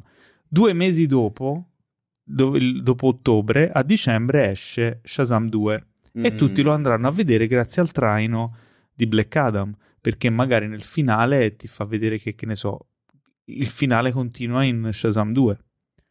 Secondo me, queste sono ipotesi mie, però a logica sarebbe una scelta di marketing azzeccatissima esatto, da parte di Warner Bros. che finora mm. non è mai riuscita ad azzeccarne una. Quindi, per la legge dei grandi numeri, si spera che prima o poi no, capiscano come funziona il meccanismo. Ultima nota: normalmente nei fumetti DC o comunque anche nelle animazioni DC notiamo sempre che intervengono in massa. Sì su questo trailer noi non abbiamo visto nessun altro, giusto? O sbaglio? Sì. dell'universo. C'è da dire che si vedono che percorre due, varie epoche. Po- eh? Però c'è un momento in cui. Un paio di frame, è... con, c'è uno gigantesco, uno con le sì. ali. Sì, sì, no, però quelli basta. sono que- alcuni storici, no, ma non vediamo nessuno dell'universo Justice League. Quindi ah, anche lì ah, sarebbe okay, certo. da definire meglio la linea temporale, se arriva fino alla nostra linea, te- cioè alla linea temporale della Justice League o se è tutto Beh, potrebbe. Antecedenti. Si è visto che inizia ai tempi dell'antico Egitto, poi prosegue negli anni fino ad arrivare ai giorni nostri, c'è da capire quanto è ambientato dove. O se magari non va in via cronologica, ma magari salta indietro con flashback, eccetera. Non, non sì, so. però cioè, proprio cioè, nei fumetti normalmente notiamo che arriva Black Adam, interviene Superman. Sì, perché, perché giustamente è l'unico... O lui o Captain Marvel, cioè Shazam sono gli unici che gli possono tenere testa perché sono equivalenti a livello di potenza. Perché però nei fumetti è, è cattivo, è forte come Superman, ah, però è cattivo come, come, come Pietro. è tipo un Homelander. È come un Homelander, sì, mm. per, okay. per metterla giù. Solo che credo che sia forse anche più forte di Superman per certi versi. Sì, perché mi sa che non, è, non ha debolezze. Non ha la criptonite, sì, tipo, è Superman senza la criptonite. Poi loro sono dei, tra virgolette, cioè, ah, in okay. teoria. Passiamo una, passiatemi il termine, ma...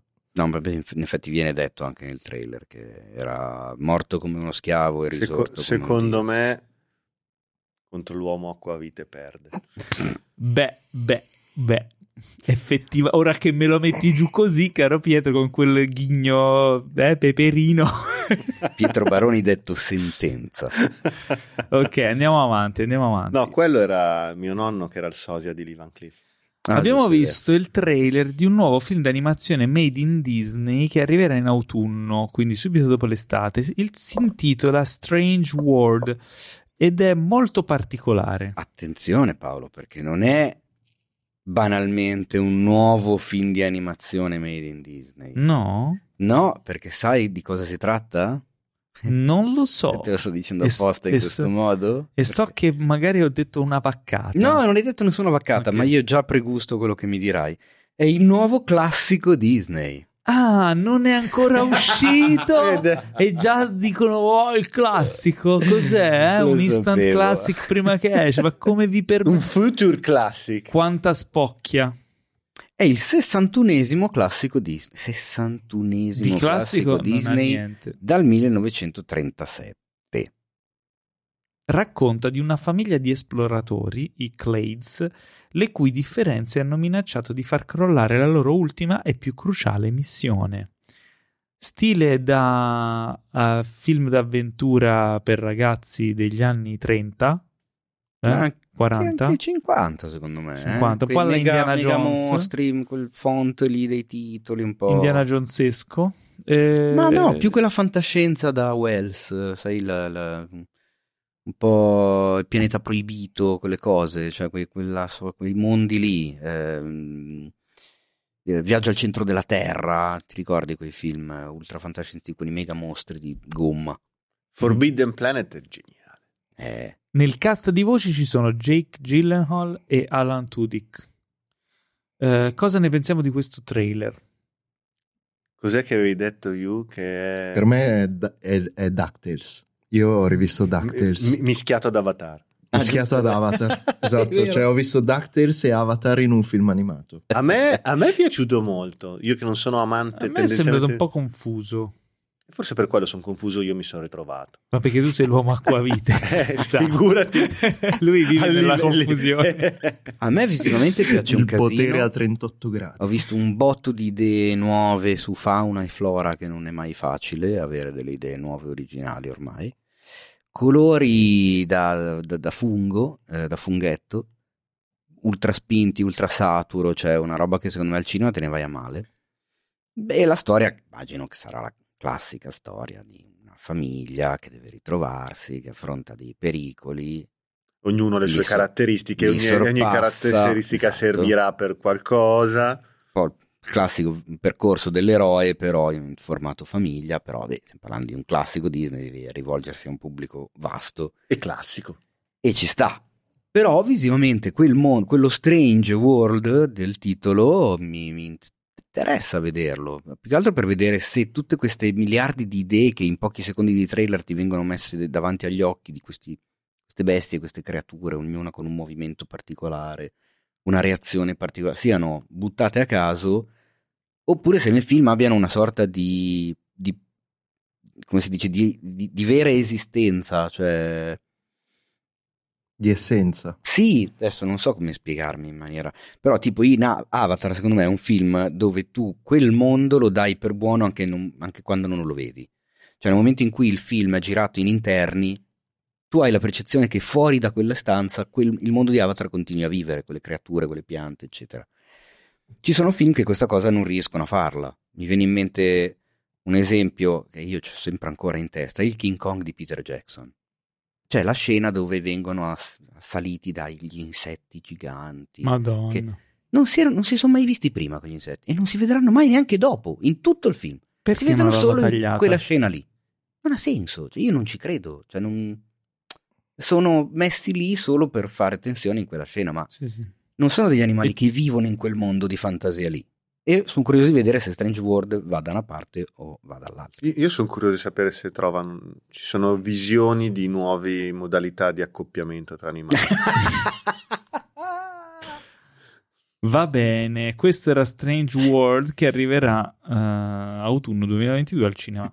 Oddio, come si chiamava il cantante quello che... Strange World. Strange World. Bravissimo, eh, che- che, che è Sì. scritto KE. Esatto. Grande Pietro da Amici. E perché siamo boomer. te. Strange World. Era andato ospite da Red Ronnie una volta. Perché devi nominare Red Ronnie nel nostro podcast? Eh? Questo è un podcast eh, deredronnizzato. Ah, è giusto. Oh, Paolo, poi in montaggio Sai chi è che potrebbe nominare Red Ronnie? Non lo voglio sapere, non lo voglio più nominare. L'uomo da Toronto. Oddio. The, Man, The Man from Toronto, infatti, il trailer che abbiamo visto successivamente. eh, protagonista Kevin Hart, antagonista Woody Harrelson. Di cosa parla questo divertentissimo e scoppiettante trailer di un si spera divertentissimo e scoppiettante film, parla di un misunderstanding durante un interrogatorio criminale, di, insomma di criminale, eh, Kevin Hart, che è un coglionazzo qualunque, viene scambiato per The Man from Toronto, cioè un From pericolosissimo killer, torturatore, seviziatore di- della criminalità. E, e in- a suo modo, insomma, si ritrova a doversi fingere questo uomo da Toronto per eh, dare modo a chi vuole acchiappare questo uomo da Toronto di trovare quello vero. Esatto. Eh, solo che poi, eh, ovviamente, verrà, La cosa sfugge di mano. arriverà a confrontarsi con il vero uomo di Toronto, che è Woody Harrelson, che è questo pericolosissimo criminale, che potrebbe però non essere quello che sembra. Quindi, insomma, una commedia di equivoci e di misunderstanding mista a violenza e black humor. A me piace un sacco già il titolo. Cioè, è banalmente il titolo mi... Allora, piace. devo dire che, mh, visto che solitamente i film con, eh, con ehm, Kevin Hart come protagonista sfociano in delle minchiate, mentre lui è un grandissimo eh, stand-up comedian e io lo adoro, cioè tutti gli show suoi li guardo, eh, questa volta invece mi sembra azzeccato come tono e come personaggio, o almeno dal trailer, eh. poi è un trailer che, che mette in campo tanta roba, quindi Il mio unico no. dubbio è che nei titoli appare dai creatori di um, The Hitman Bodyguard. Che tu hai visto? Con uh, Ryan Reynolds e Samuel Jackson. È lo stesso regista. Ecco, è lo stesso regista di un film il cui trailer mi aveva, mi aveva divertito un casino e il film l'ho trovato di un inconsistente veramente raro. Cioè, proprio funzionano quattro gag in due ore e sono quelle del trailer. No, quindi chiaro. dici, vabbè, va, vaffanculo. Ovvio. Quindi la mia paura è un po' che, che ci sia, che questo film segua lo stesso destino. Però comunque Woody Harrelson mi piace un sacco. Su Kevin Hart negli ultimi tempi ho drasticamente cambiato idea. Perché prima mi stava sulle balle, non so perché. Perché? Non lo so. C'è stato un sacco di anni che Kevin Hart mi stava proprio. Perché non avevi visto gli show? Probabile. Eppure che sono su strano. Netflix. Esatto, è strano Netflix. di solito le persone più basse di me sono talmente poche che mi stanno simpatiche per forza e lui era uno di quelli. E infatti adesso mi sta simpatico anche lui. Woody Harrison è un grande, la storia sembra boh, divertente, vedremo quando uscirà su Netflix. Ma perché lo stiamo dicendo? In... Cioè il 24 giugno. Okay. Perché magari prima o poi Netflix. Netflix. Beh, ok. A voi era piaciuto il trailer? Vi ho sentito sghignazzare parecchio. Sì, sì, sì. Sì, sì. Cioè, a parte che Pietro che non conta perché è l'uomo acquavite. Poi però. anch'io ho lo stesso dubbio terrificante. Bello il trailer. Poi Bello chissà. Eh, mentre un trailer che mi ha... Cioè, da quando è uscito il teaser che continua a spiazzarmi è The Sandman questa serie che partirà sempre su Netflix dal 5 agosto e che eh, si pone come trasposizione in serie di, del famoso fumetto di Neil Gaiman. Mm? Perché poi mi faccio sempre quegli incroci che mi confondo sull'autore. Eh, che io non ho letto, ok? Ma io ho sentito l'audiolibro. Tu hai sentito? Oh, almeno hai un'infarinatura. L'audiolibro che ti è piaciuto molto? L'audiolibro mi è piaciuto molto, eh, ne avevamo forse accennato quando era uscita la news che era in preparazione questa serie e dopo aver visto il trailer direi che le mie preoccupazioni iniziali hanno preso un, po' più corpo. Mm. Nel senso, allora è vero, non ho letto la graphic novel, quindi io ho soltanto ascoltato, quindi non ho neanche avuto un supporto visivo della graphic novel e mi è sembrato quello di The Sandman un mondo talmente enorme, eh, fantasioso, eh, ampio e così particolare pieno di suggestioni, di magie, di, di, di cose particolari, molto difficile da trasporre in live action perché si rischia la pecionata. Termine ecco, tecnico. Diciamo che il trailer mi ha proprio dato l'idea di come quella dire, roba lì. Come direbbe il nostro amico Enrico Tribuzio. Sento, Sento puzza, puzza, di capolavoro. Di capolavoro. Eh, Devo dire sì. che Netflix su questi adattamenti qui non se la gioca bene più delle volte, eh? Però ovviamente finché non esce non è che possiamo no, prevedere il futuro. Chiaro, si parla sempre Dite che potremmo scrivere e poi proporre una sceneggiatura dell'uomo acquavite. no, guarda, però non a Netflix che poi te lo rovina. Eh, te lo Io la proporrei a Maria Rosa. Poi... E ad Amber Art, tutti. eh, quindi vabbè niente questo è quello che... un sacco di roba di Netflix questa settimana hanno eh, sparato le canonate che c'è, stato... c'è stata la Geeked Week 2022 esatto l'eventone di Netflix dove hanno presentato tutti... tutte le nuove serie tutti i nuovi film e se per caso doveste ascoltarci il primo giorno di messa online di questo podcast, sappiate che giovedì 9 giugno alle 21.30 sul canale Twitch di Cinefx ci sarà proprio una live con i ragazzi della redazione che parlerà di tutto questo eventone Netflix, tutto un ricappone, parlando di un sacco di roba, anche perché non abbiamo neanche finito ancora noi, ce ne sono tipo almeno certo. due ancora. E se ve lo siete persi comunque su Twitch seguiteci perché insomma settimanalmente ci sono degli eventi molto Ogni simpatici. giovedì c'è la live capitanata da Alessandro Dioguardi alle 9.30 di solito e poi ogni tanto può succedere che succeda, può succedere che succeda eh, un mm, concetto interessante. Eloquente può succedere dell'altro, tipo io oggi avevo un'oretta libera, per modo di dire, perché in realtà avevo da fare un sacco di roba, infatti la sto facendo adesso mentre sto registrando il podcast. Non lo dire, è poco professionale. Hai ragione, eh, e ho fatto una live da solo, così. da, Triste. casa mia, ho parlato con la gente, sono divertito. Andiamo avanti. Grazie a tutti quelli che hanno ascoltato e che si sono abbonati via Amazon Prime al nostro canale. Grazie. E se non vi ha convinto come a noi The Sandman, vi posso consigliare invece perché mi ha convinto molto di più il trailer, anzi il teaser trailer di mercoledì. Ah, ti ha convinto? Sì, molto. Ah. Perché si vede una sola inquadratura. Ah, ecco infatti. Eh, Tim Burton. Che cazzo ti ha convinto allora? Eh, sì, Mano, perché- Mano, ti è piaciuta? molto carina. Si vede mercoledì che cammina mercoledì. Chi, chi è mercoledì è la figlia di Gomez e Morticia Eh, Adams, oh, della famiglia Adams. Eh, che cacchio, se non sapete le basi, le Ah. basi. Io sono molto affezionato alla famiglia Adams. Il figlio si chiamava? Il figlio quale? Il fratello di mercoledì. Si chiama, non c'è nella serie originale. Guarda come sei C'è- schifoso. c'è nella serie originale. certo Come cazzo c'è, si chiama? Buxley. Buxley, è vero. è vero. Buxley, guarda. Buxley, Buxley. Poi c'è Lurch, c'è Zio Fester, che sono io. Eh, E poi c'è... il cugino Hit, Ecco, ok. Mano. Mano, Mano. che è l'unico che sa uomo acquavite.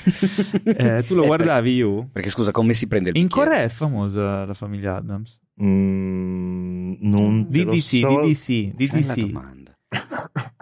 Eh, lo dico in coreano così non... non- non- Come si chiama in coreano?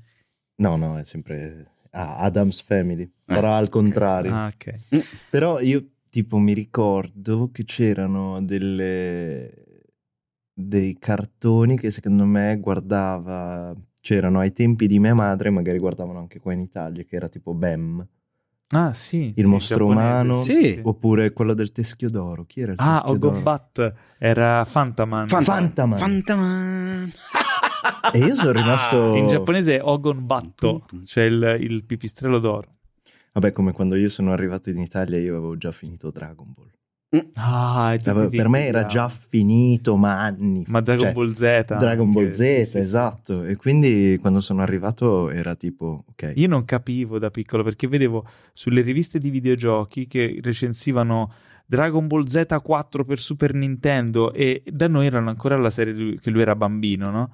E la Esatto. scritta Dragon Ball era uguale, dicevo ma devono essere un un caso di omonimia perché qui c'è uno tutto incazzato, muscoloso, capelli d'oro che spara palle di fuoco, lì c'è un bambino con la con un coda. bastone. Cioè, non, Su una non capisco, non capisco. Comunque, vabbè. Ehm, Comunque Fantaman è una delle sigle italiane più belle della storia delle sigle dei cartoni animati. Mm.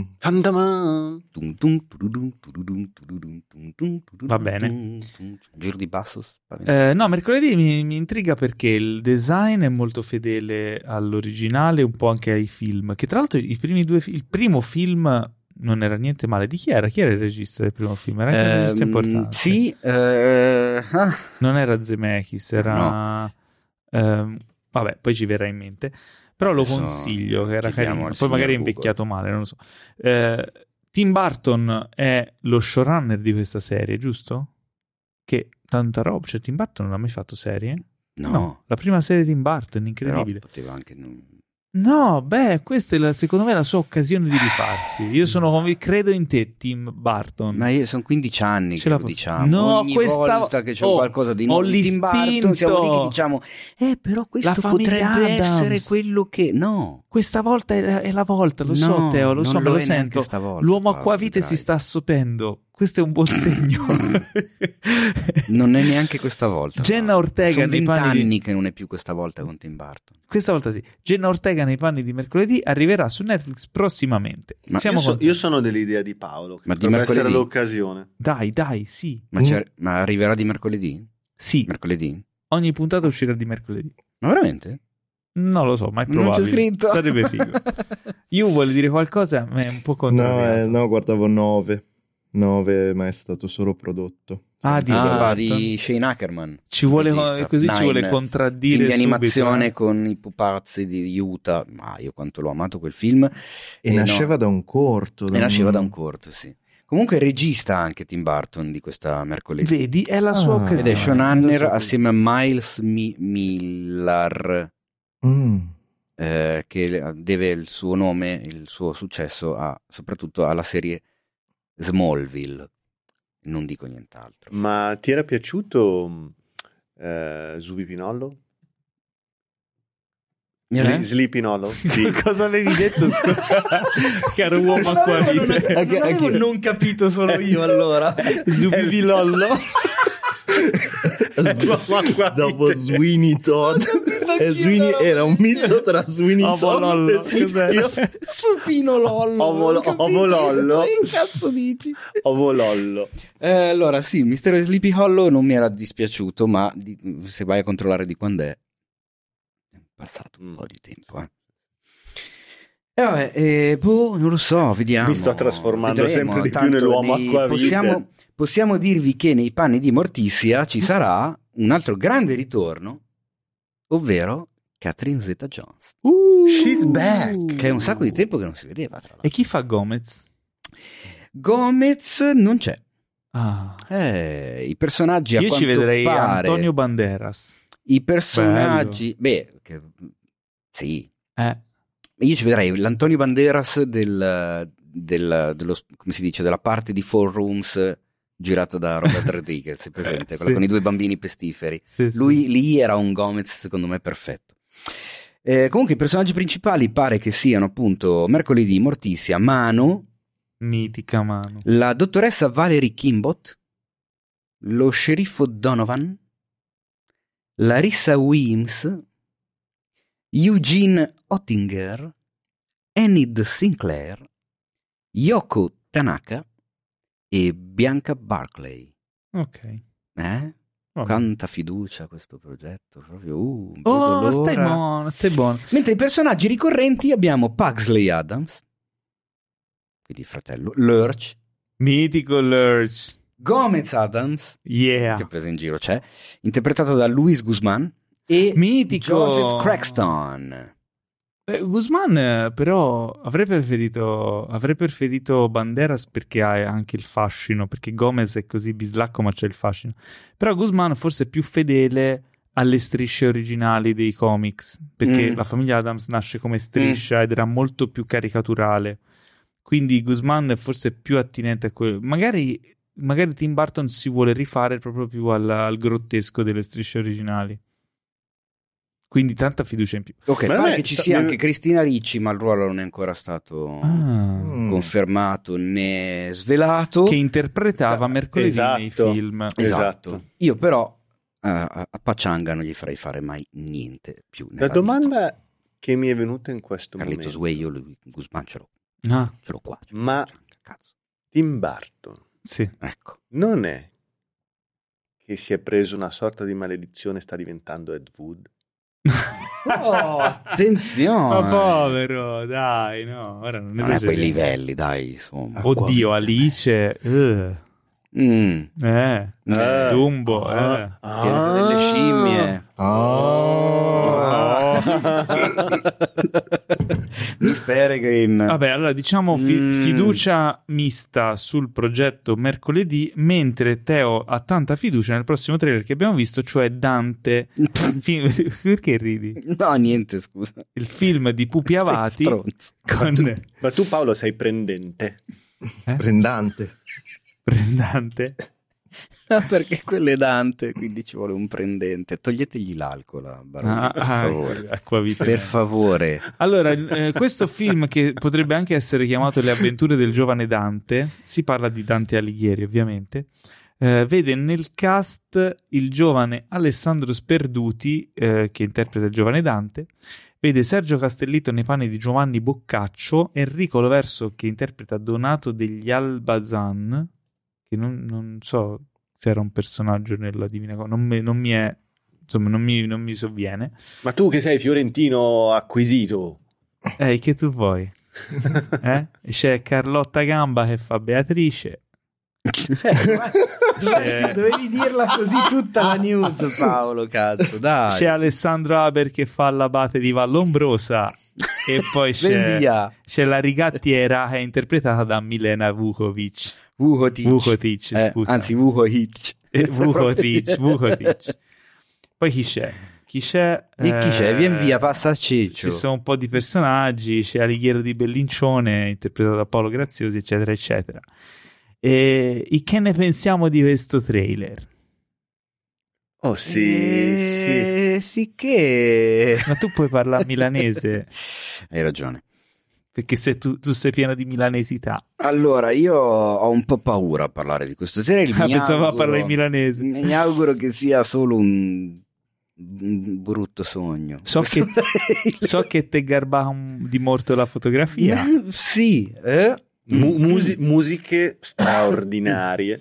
Allora, diciamo che io da- a Dante ci sono molto, molto legato, no? a parte gli scherzi, come personaggio, come opera. Io andavo alle elementari in centro a Firenze alla scuola Dante Alighieri ed era dietro l'angolo della casa di Dante. Quando studiavamo Dante, la Divina Commedia, già da piccoli, perché ce lo facevano leggere già alle elementari, la maestra ci portava giù, ci faceva camminare davanti alla casa di Dante, poi c'è la chiesetta dove incontrava Beatrice, ci indicavano, la, la, la cosa che vi ho raccontato stamattina, vedi Dante era qui, guardava di là, passava di qua e camminavamo proprio in quelle strade lì, quindi io l'ho respirato, cioè Beh, la storia privilegiati da quel punto sì, di vista no, lì, pazzeschi. fortunatissimo, fortunatissimo. Mi è rimasto molto, sono rimasto molto legato alla storia di Dante, proprio la, la sua storia come artista, quello che ha passato, la fuga, eccetera e l'opera in sé della Divina Commedia e anche le altre opere. Quindi ehm, quando si tocca Dante io addrizzo subito le antenne, devo vedere cosa è stato fatto, eccetera. Questo trailer chiaramente ci fa capire che si cerca di raccontare una fase della vita di Dante, non la Divina Commedia, ma quello che potrebbe aver originato ispirato. po' ispirato la sua poetica, il che è un approccio interessante, devo dire la verità, non banale. Si spera che mh, poi, insomma, sia valido anche dal punto di vista narrativo e cinematografico. Per ora è un trailer. Il trailer ci ha un po' inquietato. Vabbè, eh, Ante chiaramente eh, diciamo che non ha un impatto fortissimo come trailer. C'è da dire che in Italia i trailer non li sappiamo fare e questo è un dato di fatto. Quindi, se eh, prendi un film che probabilmente è una cagata come quello con Kevin Hart di cui parlavamo prima, lo metti in mano a un bravo trailerista, ti viene fuori un capolavoro, ti ammazzi dalle risate e dici ah, voglio andarlo a vedere. Metti dentro un film che magari è buono e lo metti in mano ai traileristi italiani o alcuni, non dico tutti, perché sicuramente ci sono dei traileristi in Italia che sono delle bombe e ci sono perché ogni tanto si vedono lo metti in mano a uno che magari non è così skillato tra l'altro non abbiamo detto che il film è girato mi sembra non abbiamo detto da Pupi Avati sì l'ho detto non l'ho detto? non mi ricordo l'hai detto? se, non, lo, se non l'ho detto lo diciamo Pupi esatto. Avati quindi è un, un, approccio di Pupi Avati alla storia di Dante uh, il trailer poteva essere fatto meglio questo lo possiamo dire perché guardiamo un sacco di trailer e non erano tra i trailer più belli che abbiamo visto. Da un certo punto di vista, parentesi, fatevi un favore, potrebbe essere un po' datato, ma credo che uno degli horror più geniali che stati, sono stati fatti in Italia è La casa delle finestre che ridono eh beh, di Pupi Avati. Che se non abbiamo mai detto fatevi un favore, guardatelo, lo diciamo. Da un certo momento. punto di vista può essere un pochino datato su certe cose per i mezzi di utilizzo, ma un horror che è diurno, fatto nella campagna del centro Italia, quindi geniale già l'atmosfera e la, l'ambientazione, con un finale che ovviamente non vi spoilerò, che è una delle cose, dei finali più belli del cinema horror italiano.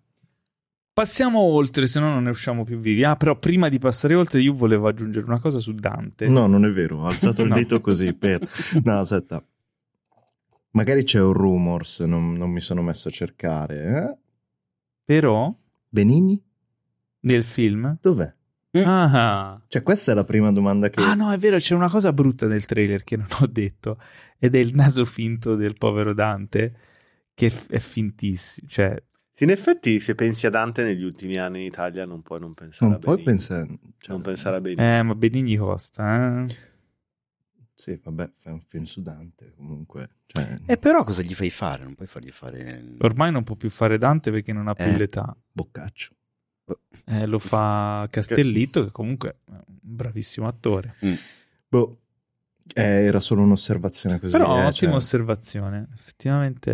cioè, a livello internazionale. Benigni non se- pervenuto. Mm. Io, lui fa il figo che è di Firenze, eccetera, pim pum pam, pam pum pam.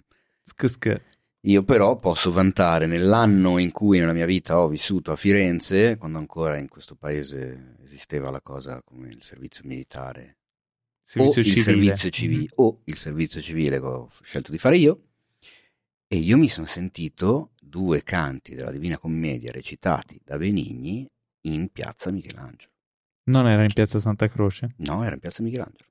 Era Piazzale lassù, Michelangelo. Lassù, lassù, lassù, mm. sotto l'altro David, ah, dove bello. c'è tutta la città che si vede stato... sotto, ah, Piazza al Michelangelo. con, con, con, il Robertone che... È stato bello? Enuncia... Ah, figata totale, infatti me la ricordo ancora e ti parlo del 98, 7, 8. 24-25 anni fa. Eh, insomma, me la ricordo molto bene, quindi sì, è stata una figata. Posso andare avanti? Ma certo. vedi tu.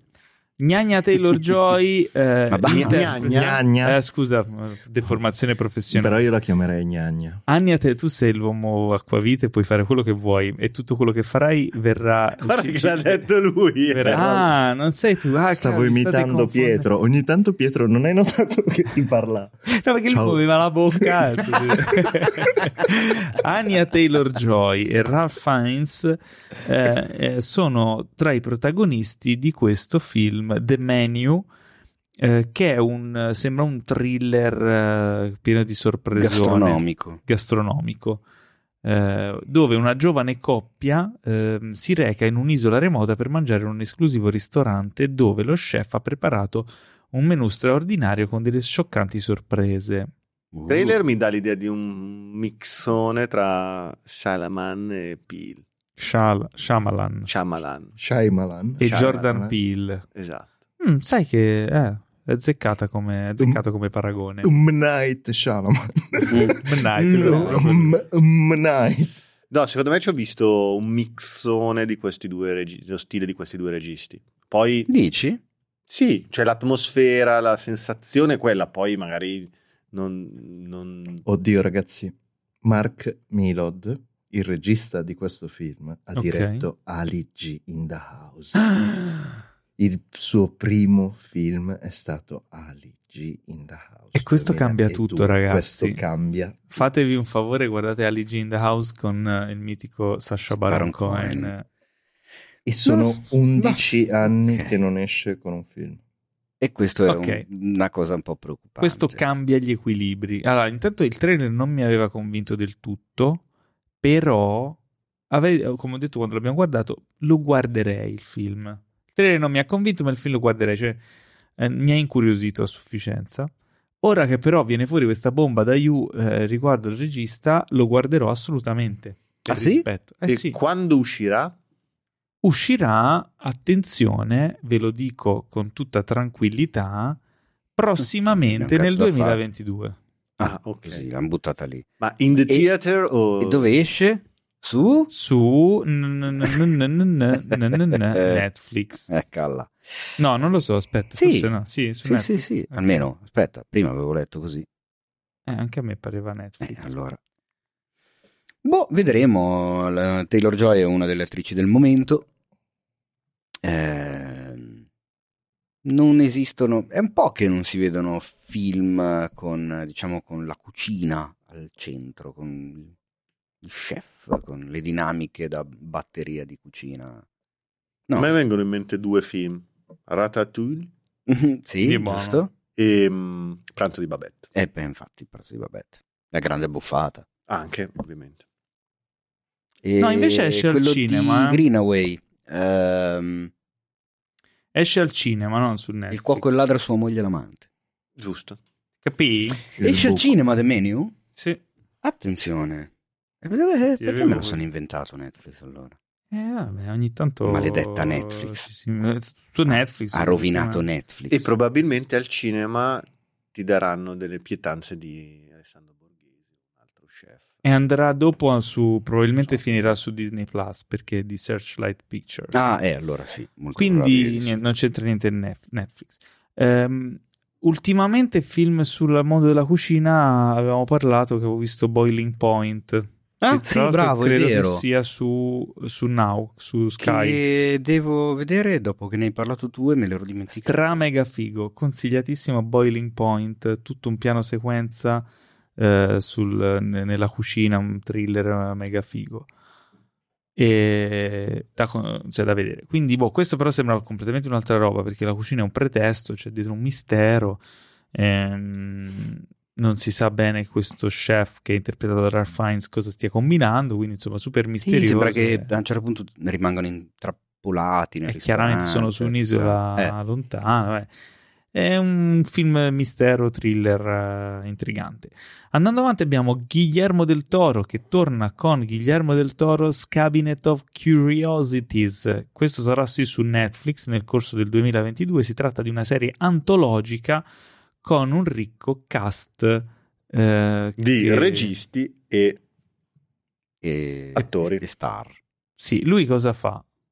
Cosa del fa? Toro, cioè Eh? è il, lo showrunner, il Toro curatore della Ah, collana, ah, sì, credo di sì. perché è un- appunto è una serie di- antologica di mediometraggi o di corti, Di... È una bella domanda, Paolo. Grazie per avermela fatta. vero? Mm. E tra poco ti darò una risposta. Ok, grazie, perché non è, lo so. una- è un'antologia di storie sinistre eh, de- raccontate dai più ehm, apprezzati creatori dell'horror di oggi. Mm, ok. Sì, a parte un titolo che abbiamo visto e abbiamo fatto tutti. Perché la cosa bella è che si vedono un po'. È un teaser particolare che si capisce o non si capisce, cioè quelli che viaggia molto solo per così, ev- evocazioni, suggestioni varie.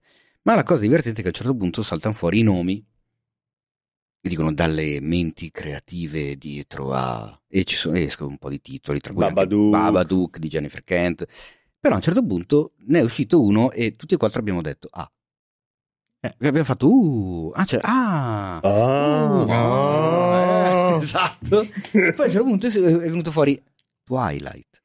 C'è stato un attimo di gelo, ma in che senso? Perché dirlo? Cioè, potevate anche Ah, io ragazzi vi, vi posso dire una cosa di cui eh, una mia lacuna, io non ho mai visto Twilight. Ne abbiamo già parlato di questa cosa, Paolo. Ah, Mm. ok. Meglio. Tu l'hai visto io? Mm, mm, Se l'ho visto sanguinavo dagli occhi. quindi- È così brutto, io sono curioso, prima poi lo Comunque mi ricorda molto una cosa anni 90, non so se ne avete mai visti, quelli di Masters of Horror. Certo, Sì, sì, sì, sì. beh, non tutti, ma sì, alcuni, un paio sì. vedrò. Volete Non- un po' non- di nomi dal cast? Vai, no, voglio un po' di nomi dai, del- del- in regia. Quelli ora non ce li ho, però Ma ti dico come quelli no? del cast. C'è Eric André, te lo ricordi Eric André? Certo. Fa ridere Eric André. Eh sì, infatti. C'è Ismael Cruz Cordova, te lo Sì, ricordi? Sì, ma c'è Da un nome soprattutto che io sono impazzito. Kevin Keppi, No. Chi è Kevin Keppi? Sembra il nome di un perso delle Sofia tartallegre. Butella, No. F. Murray Abram. Da... Ah, c'è F. Mare Abram anche. C'è Ah, F. Murray non Abram. male, eh, Con il suo vocione. Con il suo bel vocione. Ben Ah, Barnes, ok? Ma... Tim, Blake Nelson. Dai, no. Andrew Lincoln. Dai, no. Comunque che nome? Uh, Peter Weller. Dai, lo sai. Robocop, dai, Peter Dai, Weller. lo stai facendo apposta. Di quel nome lì.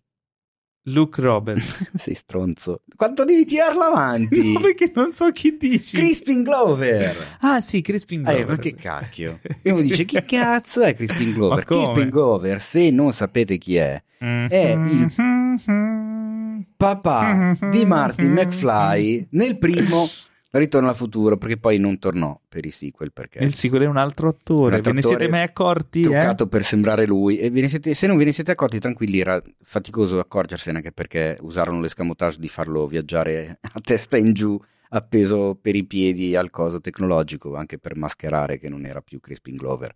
Che, Che è un pazzo furioso Crispin Glover, è un personaggio assurdo, è mezzo matto, fa delle cose strane.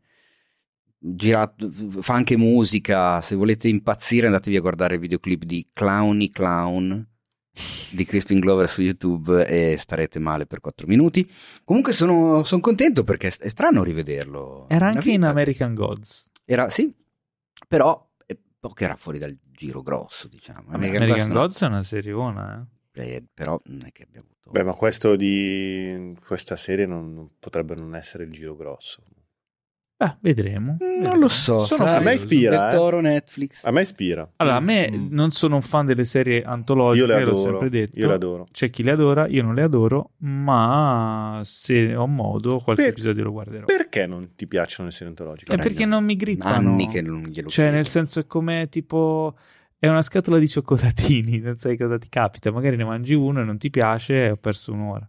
Invece, adesso... se io guardo una serie che mi piace, so che mi piacerà l'episodio dopo perché sono affezionato ai personaggi, alla storia, eccetera. E io adesso ne approfitto per fare una parentesi breve, ma, ma... molto importante, che probabilmente non ho mai fatto in 158.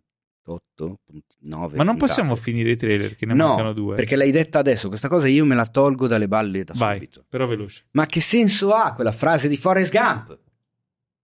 Non ha senso perché tutti la citate da 25 anni. Che suggestiva. Ma non ha senso anche in originale dice la stessa cosa, non è che hanno sbagliato ad adattarla, come stavamo parlando prima di film coreani. La vita è come una scatola di cioccolatini, non sai mai quello che ti capita. Ma che cazzo di cioccolatini compri? Ma non lo vedi quando apri la scatola di cioccolatini che cioccolatini stai comprando? Ma secondo me quelli la mano nel sacchetto come il ma numero proba- della tombola. Ma probabilmente assortiti. E li metti in bocca con gli occhi chiusi? E no, sono, gli, ass- sono gli assortiti. Ma lo vedi che colore ha, che forma c'ha? E c'è magari scritto sulla scatola, c'è il disegno, tu guardi il retro. Della, eh, ma Forrest non di... è così intelligente. Però questo lo diceva la madre di Forrest, non lui. lui ripeto. Vabbè, direi che è chiusa così. Quella frase non ha senso, cazzo. 1899. Che cosa è successo nel 1899? Nel 1899 è stato fondato il Milan. Hai saturato siamo noi, siamo noi. No, però è vero, scusa. I campioni dell'Italia. Ah, Pietro, per favore, possiamo, non si parla di possiamo, calcio. Non si parla di calcio e non si parla di acquavite. Man. 1899 è il titolo di una serie tv che arriverà, attenzione, su Netflix, guarda caso.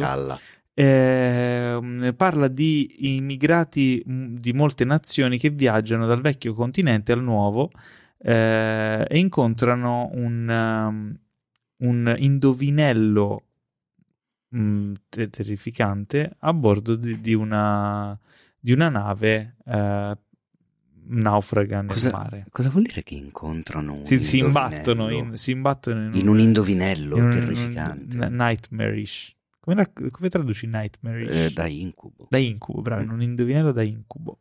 E nightmarish okay. riddle.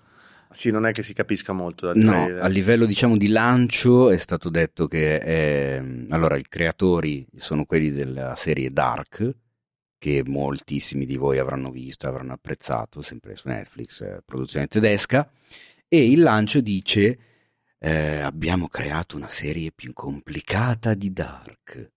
Che era già complicata. Esatto, era già complicata di suo, secondo me è un po' una, così, un'esagerazione per, per, per lanciare la serie, però effettivamente nella serie si vedono già un po' di cose, i simboli e le robe, le scritte, i triangolini, che du palle, boh, non lo so, ok. Poi vedrete che arriverà vorrei... J.J. Abrams dall'alto. Ecco. non vorrei che si esagerasse con queste cose, no? Che uno deve prendere appunti mentre guarda... Non lo so, non ho visto Dark.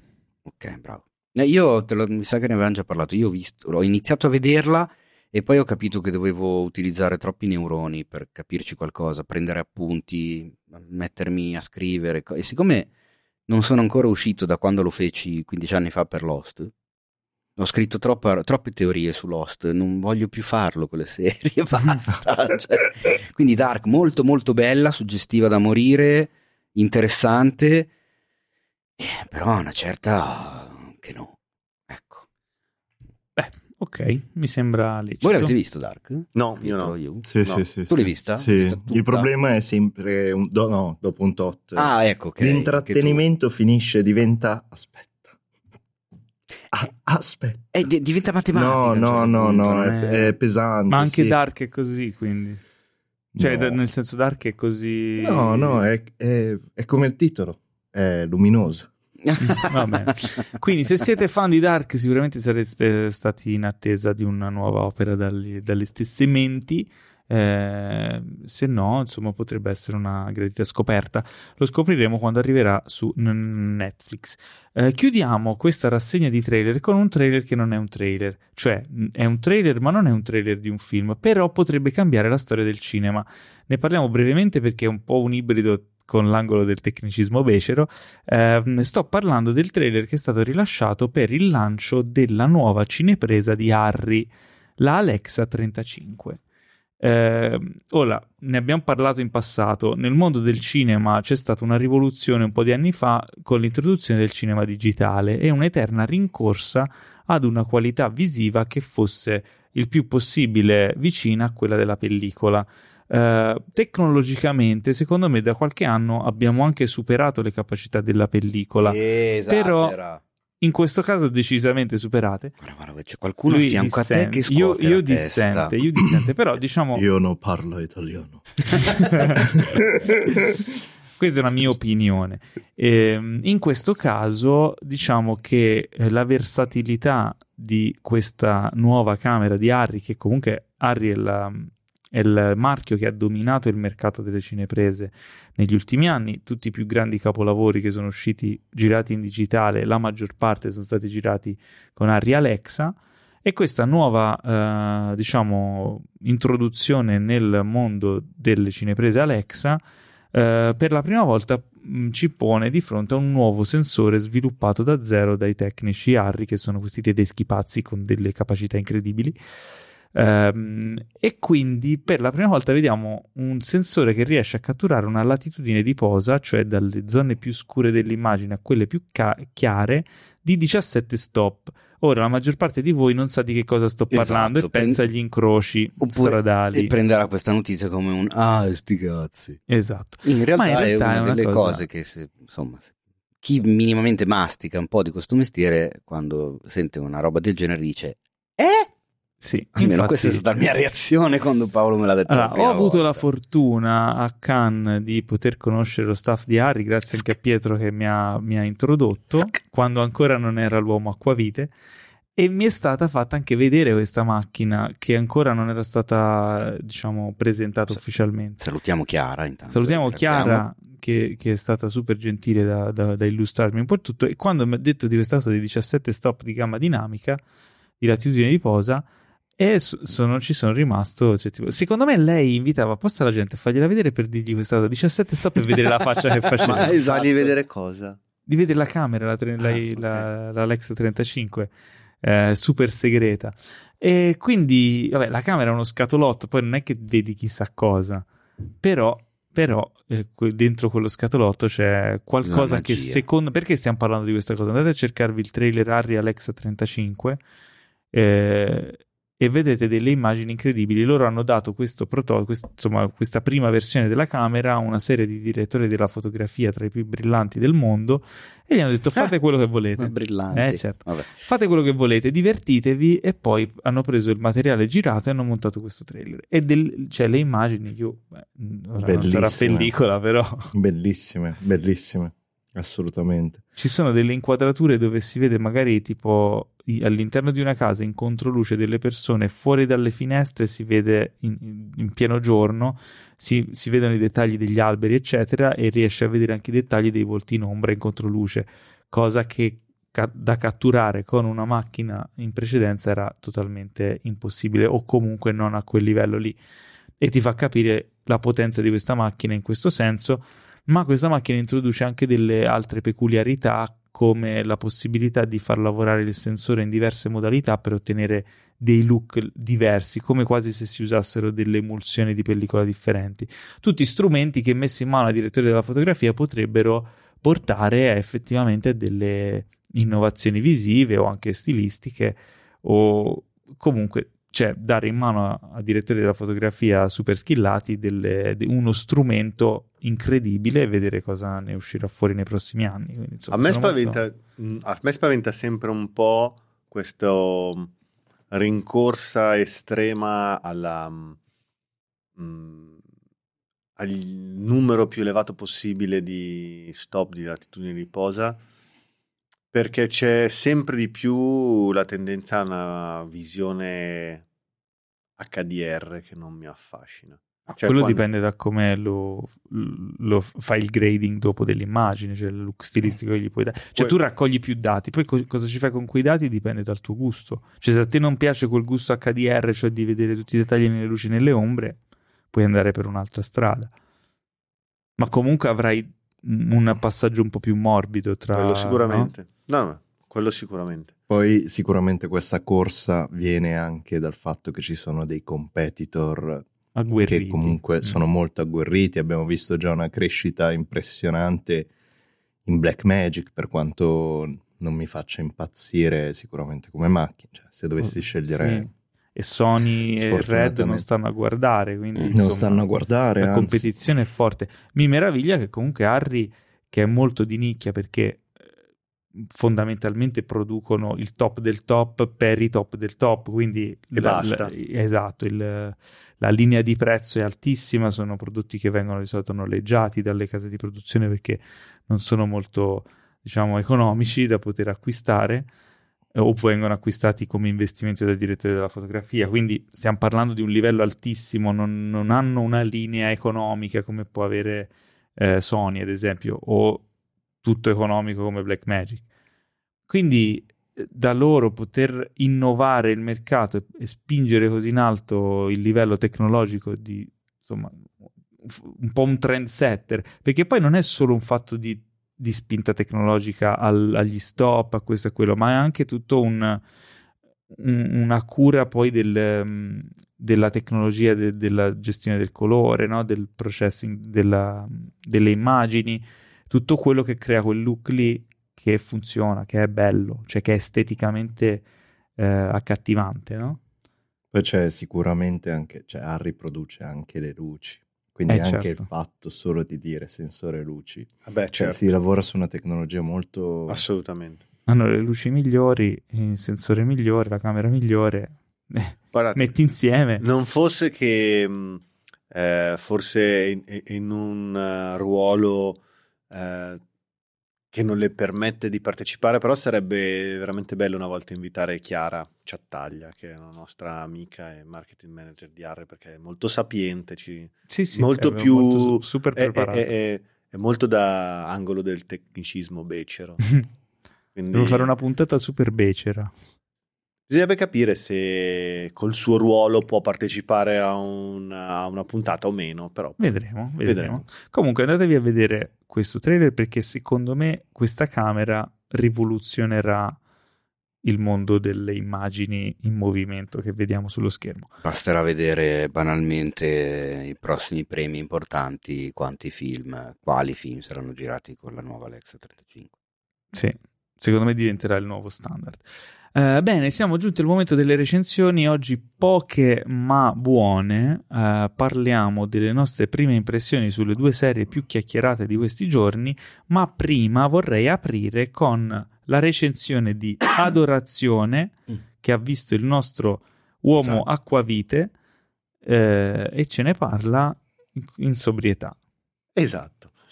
Ehm, è un film che ho trovato straordinario, è un film piccolo, è un film eh, non ad alto budget, di un regista mh, belga, Fabrice De Weltz, e, mh, ed è la storia d'amore impossibile, da un certo punto di vista tossica ma pazzesca, di due adolescenti. C'è Paul che mh, è un ragazzo che vive con la madre in un istituto psichiatrico perché la madre eh, lavora lì come mh, eh, è una dipendente del non è un medico ma lavora nell'ospedale psichiatrico e lui il, il ragazzino vive con lei Ehm, è un ragazzino che ama stare da solo nel parco, nella natura. Il film inizia con lui che prende un uccellino che aveva impigliato del fil di ferro nelle zampe e lo libera, no? Quindi è tutto una metafora anche del liberarsi. Parte così il film. Poi a un certo punto incrocia, viene travolto letteralmente da una ragazzina poco più grande di lui che, che corre nel parco della- dell'ospedale psichiatrico perché lei è una, è una paziente. E insieme decidono di scappare. Lei lo convince a scappare perché in quell'ospedale le fanno di tutto e lui decide di scappare con lei. Ed è un viaggio che è lungo le foreste eh, che- delle belghe, belge, belghe, belghe, Belga. belga, Belga. nelle foreste belga, va bene? Nelle Comunque, foreste del Belgio. Nelle foreste del Belgio. E mh, ricorda per certi versi un- il viaggio di Cuore di Tenebra, eh, perché loro due ehm, è un film girato in 16 mm, una pasta bellissima, quasi sognante. La telecamera, è, cioè la cinepresa è sempre addosso ai, ai protagonisti che sono bravissimi, ci sono dei bei piani sequenza. E loro due fuggono anche in barca su un fiume e incontrano vari personaggi lungo il loro cammino. Eh, mm. Lei più va avanti il film, più dimostra esplicitamente la sua follia, perché lei era e, e le sue allucinazioni, i, i suoi deliri, diventa stramanipolatrice nei confronti di questo ragazzino che addirittura scopre anche il sesso, l'amore e lei pretende che lui, adorazione è proprio questo, è il fatto che lui debba adorare lei e lei voglia che lui lo, lo adori. Ed è, mh, mm, mi ricorda da un certo punto di vista anche la sua droga, la mia droga si chiama, chiama Julie. Julie. Esatto, mm-hmm. no? Questo rapporto di dipendenza di un maschio nei confronti di una femme fatale straffascinante, ma che ti deve fare anche paura. E non vado avanti per non spoilerare troppo, però è un film. Eh, io purtroppo l'ho trovato solo doppiato, doppiaggio davvero mm, bruttino. Avrei voluto vederlo in francese perché è un film che vi consiglio, probabilmente al cinema, non so se c'è ancora, è durato poco, ma classica piattaforma dove lo troverete, secondo me tra poco, se non c'è già su Mubi. Mm-hmm. E ve lo consiglio vivamente, davvero bellissimo. Ok, grazie del tuo consiglio. Prego. Caro Pietro, ed è il momento di parlare. Iniziamo con. Che tra gli attori c'è Benoit Poulvord. Sono sì, entrato in sì. un loop stranissimo. È uno degli attori che ha fatto due o tre film con Quentin Dupieux ma soprattutto è il regista e il protagonista di un film che non mi ha mai più lasciato, che è Il cameraman e l'assassino ah, del 92. Bellissimo. Lo conosci? Bellissimo. Cazzo, sì, sì, ho trovato il, ter- il quarto che, che conosce il cameraman l'assassino, un film del 92 L'inizio che mi è rimasto del film è... mamma mia, è film... incredibile, bellissimo. Fatevi che, che tu favore. palesemente non hai visto. no, sì, quando storia, Paolo... è, la, è nella mia lista. È la storia di una troupe eh, televisiva che segue la giornata di un serial killer. Ah. Mm. Però non oh. è proprio così, come dirlo, bianco e nero, okay. belga, inizio 90, bello, mezzo punk quasi come sì, sì, roba. È bello. Vabbè, comunque ve lo consiglio molto Adorazione. È un film um... adorabile. Esatto. lo adorerete.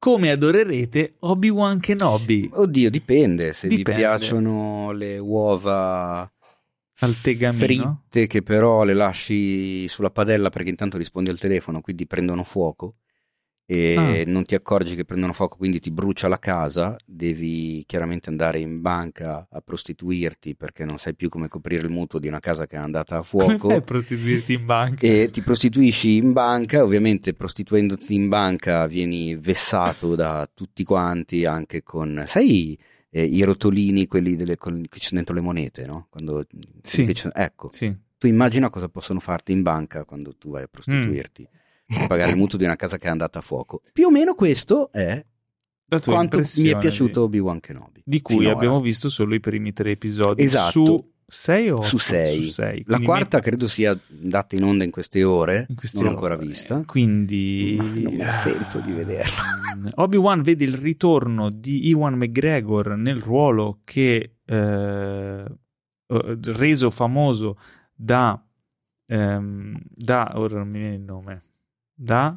Da Ivan McGregor. No. Ale, Alec Guinness. da Alec, Alec Guinness. Guinness. Ho avuto un momento di vuoto. non avevo capito cosa volessi dire. e sai se c'è, se c'è qualcosa, la Guinness, l'alcol, l'uomo. Ne, passare dalla l'uomo acqua vite non sbaglia mai. eh, il ruolo reso famoso da Alec Guinness nella trilogia di Star Wars in particolare nel primo film del 77, personaggio iconico, memorabile, mitologico del cinema, rimasto nei cuori di tutti e diventato quasi un, un'icona della, della, cultura pop, ritornò poi nella trilogia prequel interpretato da Iwan McGregor. Passati 20 anni, 20 anni circa, Iwan ritorna al ruolo, eh, insomma, questo famoso ruolo, eh, po- proponendoci un Obi-Wan Kenobi a metà strada, metà strada tra il, la, la sua versione giovane e la e la versione di Alec Guinness.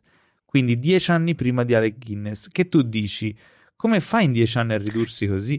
Ma a parte, però fa niente. A parte questa cosa qui, eh, non sappiamo nulla dei di 12.000 plot holes. Sì, è un, è un crea questa è un, serie. Va a cercare di coprire un gap di storia di cui non sappiamo niente che del mistero no? di questo Obi-Wan Kenobi. Ehm, come si dice?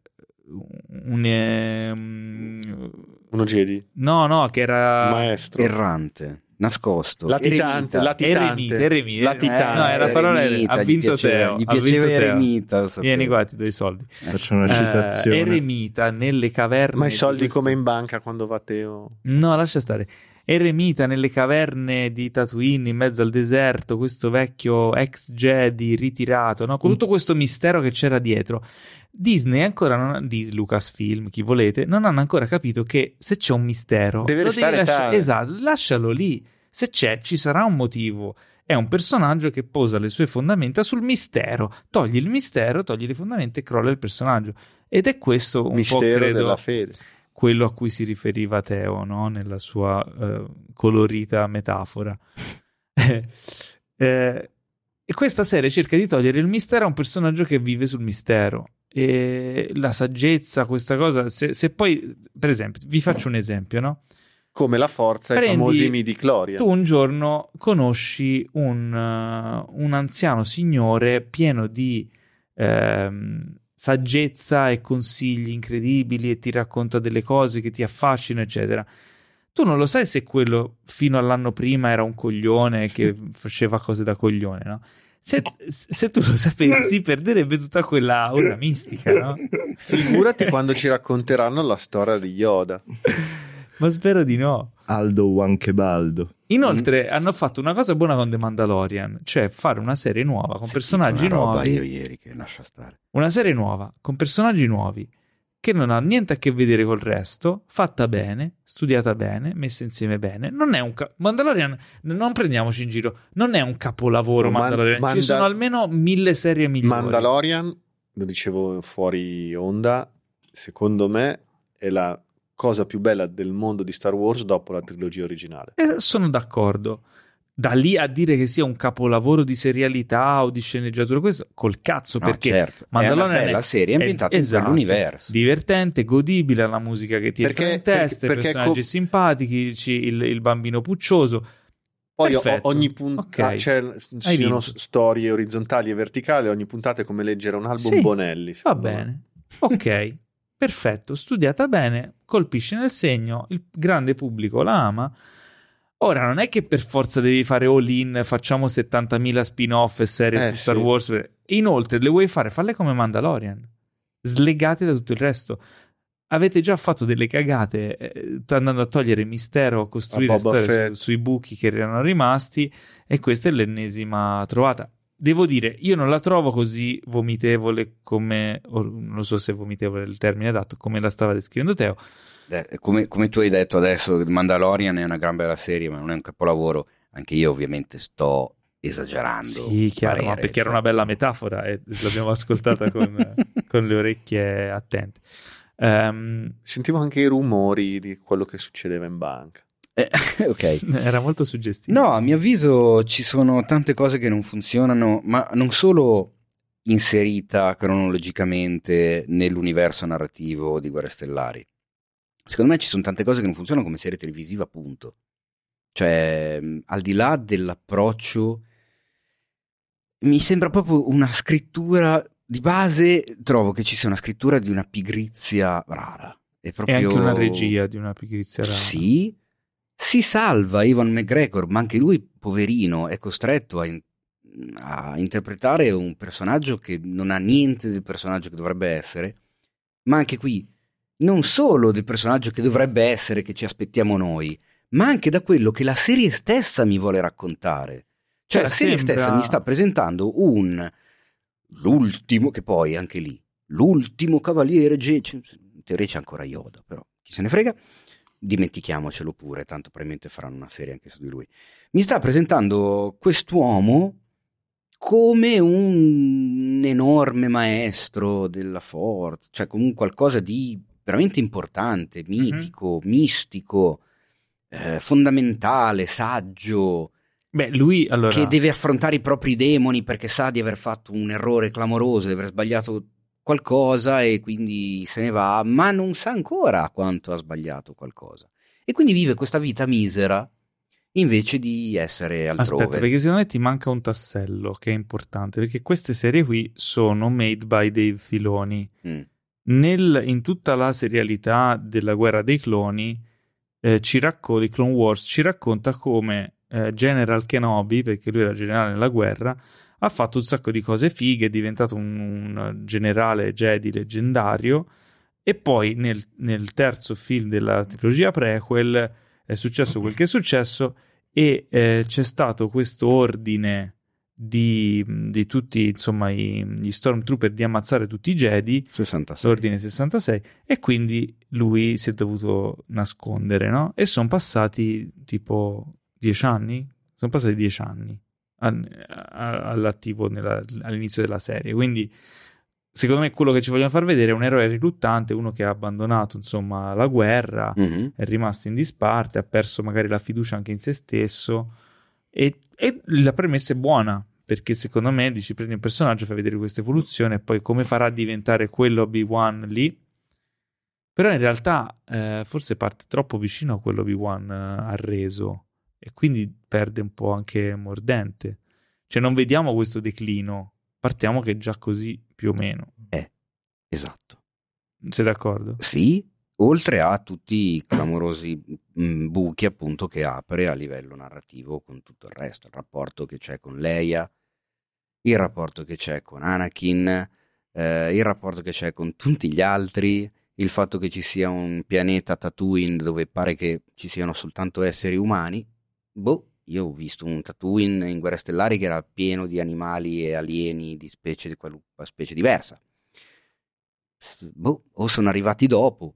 Eh, Vabbè, mancano dieci anni a Guerre Stellari, quindi magari Tatooine è diventata turistica in quel breve frangente. Sono tante cose che non sono per un cazzo curate, è questa la cosa. Eh, tante soluzioni di sceneggiatura oltre neanche ai limiti, ma oltre il ridicolo, cioè la classica situazione da telefilm da pomeriggio di Italia 1, dove sono, c'è una situazione dove bisogna sorpassare a tutti i costi un ostacolo che hai di fronte, solo che non sei in un videogioco, eh, un platform 2D, cioè esiste la terza dimensione, quindi questo ostacolo tu lo puoi aggirare semplicemente. E la regia, la fotografia, la messa in scena Te lo mostrano in tantissime inquadrature che questo ostacolo lo puoi aggirare, non devi affrontarlo frontalmente. Eppure no, la storia ti racconta che devi per forza affrontarlo frontalmente, come se fossi un personaggio in due dimensioni.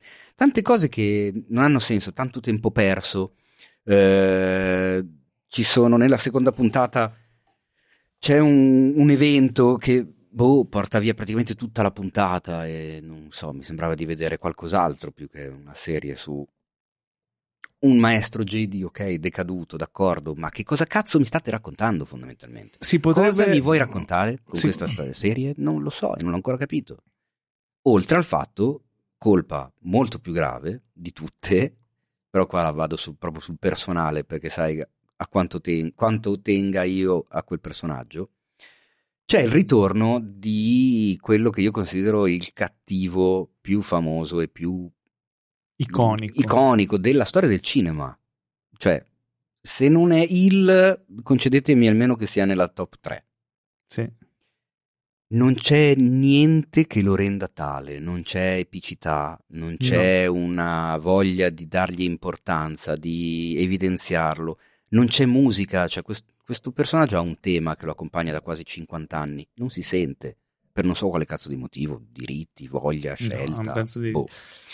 Non c'è il montaggio non ti rende, non ti emoziona, non ti dà brividi. Io vedo uno sembra, e mi sembra un cosplay. Sembra esatto, mi sembrava un fan film. Sembra un fan film, cazzo, Obi-Wan Kenobi. Sembra e, e con Ivan McGregor. Quando hanno annunciato questa serie e soprattutto il fatto che ci sarebbe stato anche Darth Vader, tra l'altro interpretato da eh, Christensen, vabbè, perdere. non è che poi si veda così tanto, meglio. Eh, io ho pensato, wow, se hanno deciso di rimettere insieme questi due personaggi iconici, ci avranno pensato bene, avranno un'idea fighissima, avranno messo eh. in campo tutto il meglio che la Lucasfilm può mettere in campo, tutto il meglio che Disney può mettere in campo. Non avranno sottovalutato neanche una virgola, no? E invece tutto quello che traspare effettivamente è molta poca cura nel progetto, cosa che mi sembra fuori di testa. È quella la cosa fuori che, mi, che cioè, mi... La, la, trilogia prequel era una mezza zozzeria, però era fatta con cura. Qui no. Cioè... Guarda, sto per dire una cosa che mi costerà molto. Perché cioè? chi mi segue da tot lo sa cosa penso di quei prequel. Allora, la prima puntata di Obi-Wan Kenobi parte con un recap di 5 minuti in cui si vedono praticamente solo immagini di quei tre film. A me stava venendo l'orticaria e ho mandato avanti veloce perché non okay. ce la facevo. Poi nel, nella serie ci sono ovviamente tanti riferimenti a, a, quei tre film e questa cosa un po' devo dire che mi pesa. Ma effettivamente, per quanto continui a pensare quello che penso di quei tre prequel, c'è da dire che Lucas li aveva scritti con un'intenzione, che poi fosse un'intenzione secondo me un po' esageratamente da una parte, ok, però c'era. Ammetto che c'era.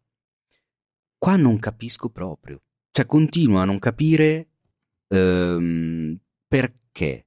Cioè, The Mandalorian ha un senso. Capisco che cosa mi stai raccontando. Mi stai raccontando la storia di un personaggio e di un personaggino. Ok. In Obi-Wan Kenobi, perché cazzo l'avete prodotta a fare? Cioè, cosa mi state raccontando? Non ha senso quello che stanno raccontando. Non c'è un motivo, non c'è un perché, non c'è un motore che porti avanti davvero una storia al di là del nome, del brand e dell'attore principale. E questo secondo me è il problema maggiore. Sì. Non, cioè, una volta finita questa serie, io cosa avrò non saputo ha, di più? Non Ho visto la metà e non so niente. Non ha motivo di esistere. La domanda è: uh, basteranno altri tre episodi per ribaltare il risultato? Lo vedremo. Lo vedremo. Obi-Wan, Obi-2, Obi-3. Eh.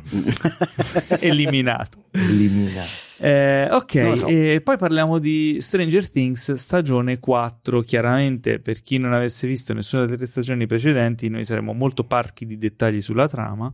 Eh, è il ritorno dei il ragazzini sulla di... traccia. Eh? eh? Dei ragazzini di... il ritorno dei ragazzini di Hawkins alle prese con eventi sovrannaturali. I ragazzini ormai tanto ragazzini più non sono, sono diventati quasi degli adulti, il che un po' spiazza perché hanno perso quella no? Bacciocosità che avevano quella cosa di... Bacciocosità. Sì, quel contrasto tra i bambini e l'horror, quella cosa che era secondo me figa in Stranger Things. Ormai sono alle prese con i problemi degli adolescenti. Dai delle, Goonies delle... a Tommy Knockers praticamente. Esatto, esatto. praticamente sì. Però devo dire, devo dire che tra l'introduzione di alcuni personaggi nuovi, uno in particolare, eh, e il, la minaccia di questa stagione e altre storie parallele, mi sembra molto ben confezionata e mi sta piacendo molto. Ho visto solo i primi tre episodi, anche ah. in questo caso. io invece l'ho, ho finito i, li ho finiti tutti e sette ah, e sono in attesa della seconda parte. Ok, perché ricordiamo che questa è la stagione che concluderà tutta la serie, è divisa in due parti un po' come per Better Call Saul. Uh, quindi la mia visione è parziale, per ora mi sta molto convincendo. Uh, Teo, cosa ne dici tu che l'hai vista? Ma anche tu, io l'hai vista? L'hai vista tutta? Tutta. Ok, ah, ditemi la vostra. Guarda, io in pochissime parole, così faccio parlare anche qualcun altro, che sarebbe il caso. Eh, la terza stagione eh, ti ricordi che mi aveva lasciato con parecchi dubbi, sì, anche a me. perplessità, non mi aveva convinto fino in fondo, eccetera, eccetera. Quindi ho approcciato questa con quello spirito, cioè dicendo, vabbè, oh, la stagione scorsa non aveva fatto, però, ok, per completezza e anche per, tra virgolette, lavoro, dovendone parlare magari, eccetera, eccetera, la guardo. Beh, che cazzo, eh, mi sono piaciuti questi sette episodi. Forse la lunghezza, non, secondo me, non è sempre troppo giustificata. Hanno voluto boh, fare queste puntate monster da un un'ora, un'ora e mezza, a un certo punto, veri, dai media ai, ai, veri e propri film come lunghezza. Mm. E a volte un po' si sente che nella storia sono un brodo allungato. Eh, sì. Sono delle situazioni, delle scene che vengono che si vede che sono proprio mm, hanno un, un, po' troppa roba per raggiungere aggiungere minutaggio, che però vabbè. Però effettivamente sono d'accordo con te, cioè la, il cattivo, i personaggi nuovi, le dinamiche nuove, loro sono effettivamente cresciuti. Forse un po' troppo spazio e peso lasciato alla storyline di Eleven che a un certo punto diventa, chia- cioè, mm, diventa un po' ridondante, potevano anche quella asciugarla un po' di più, però è intelligente anche la gestione del, del montaggio, della sceneggiatura che divide, come avevano giustamente fatto nelle stagioni precedenti, divide i, pers- i, tanti personaggi che ormai abbiamo in tre situazioni differenti e quindi poi ci si concentra, addirittura diventano quattro a un certo punto. In questo modo tu hai sempre in ogni sequenza voglia di vedere di andare avanti per vedere che cosa è successo a, a quei personaggi che hai appena Ai finito di vedere. di esatto. personaggi, sì. Accoppiate nuove. Effettivamente eh, devo dire che se, almeno a mio parere è più, mi, mi sta piacendo più della terza e da sottolineare una, una spinta sul, sull'horror non indifferente rispetto alle ultime stagioni. E ovviamente la sottolineiamo con un Esatto. Nota, menzione particolare. Lascio del... la parola agli altri che ho parlato veramente Menz- Menzione tanto. speciale al sound editor che ha messo un effetto sonoro ad ogni cosa che succede. Ah. Ah. Ma Yudici la tua. Ah. Allora, io penso che... Ah. eh, oh, eh, allora, mm, anch'io sono rimasto un attimo perplesso, magari un po' più dalla terza stagione. La quarta stagione mi ha comunque rincuorato all'inizio, subito, ah, però non male. Le mie osservazioni, sì, carino, un po' la spinta horror, che era un, magari anche lì un po' forzata. Eh, la Nemesi, il nemico non mi piace così tanto in realtà, mi sembra un po' eh, che loro siano cresciuti, ma che Stranger Things sia diventato più infantile mm. creando un mostro di quel tipo lì, molto più umanoide. Non, mi, mi, scuoteva di più, capito, invece vedere i, i demoni Mind precedenti. Player, okay. e, però bellissimo, trovo bellissimo tutte le situazioni che hanno ben, sicuramente ben diviso, anche il passato per riuscire a giustificare qualunque cosa, si vede che c'è un team strutturatissimo, cioè la struttura è fortissima. Poi sì, secondo me è comunque un po' scarica. Ormai siamo alla quarta serie, cioè anche loro sanno che la sua morte è lì. Poi mi ha, però mi ha incuriosito tantissimo, mi ha aperto tantissimi scenari e poi io giustamente essendo più nerd di tutti voi messi assieme, no non è vero, ma sono più nerd di Acquavite Man. no, non è vero. no, eh, però mi ha...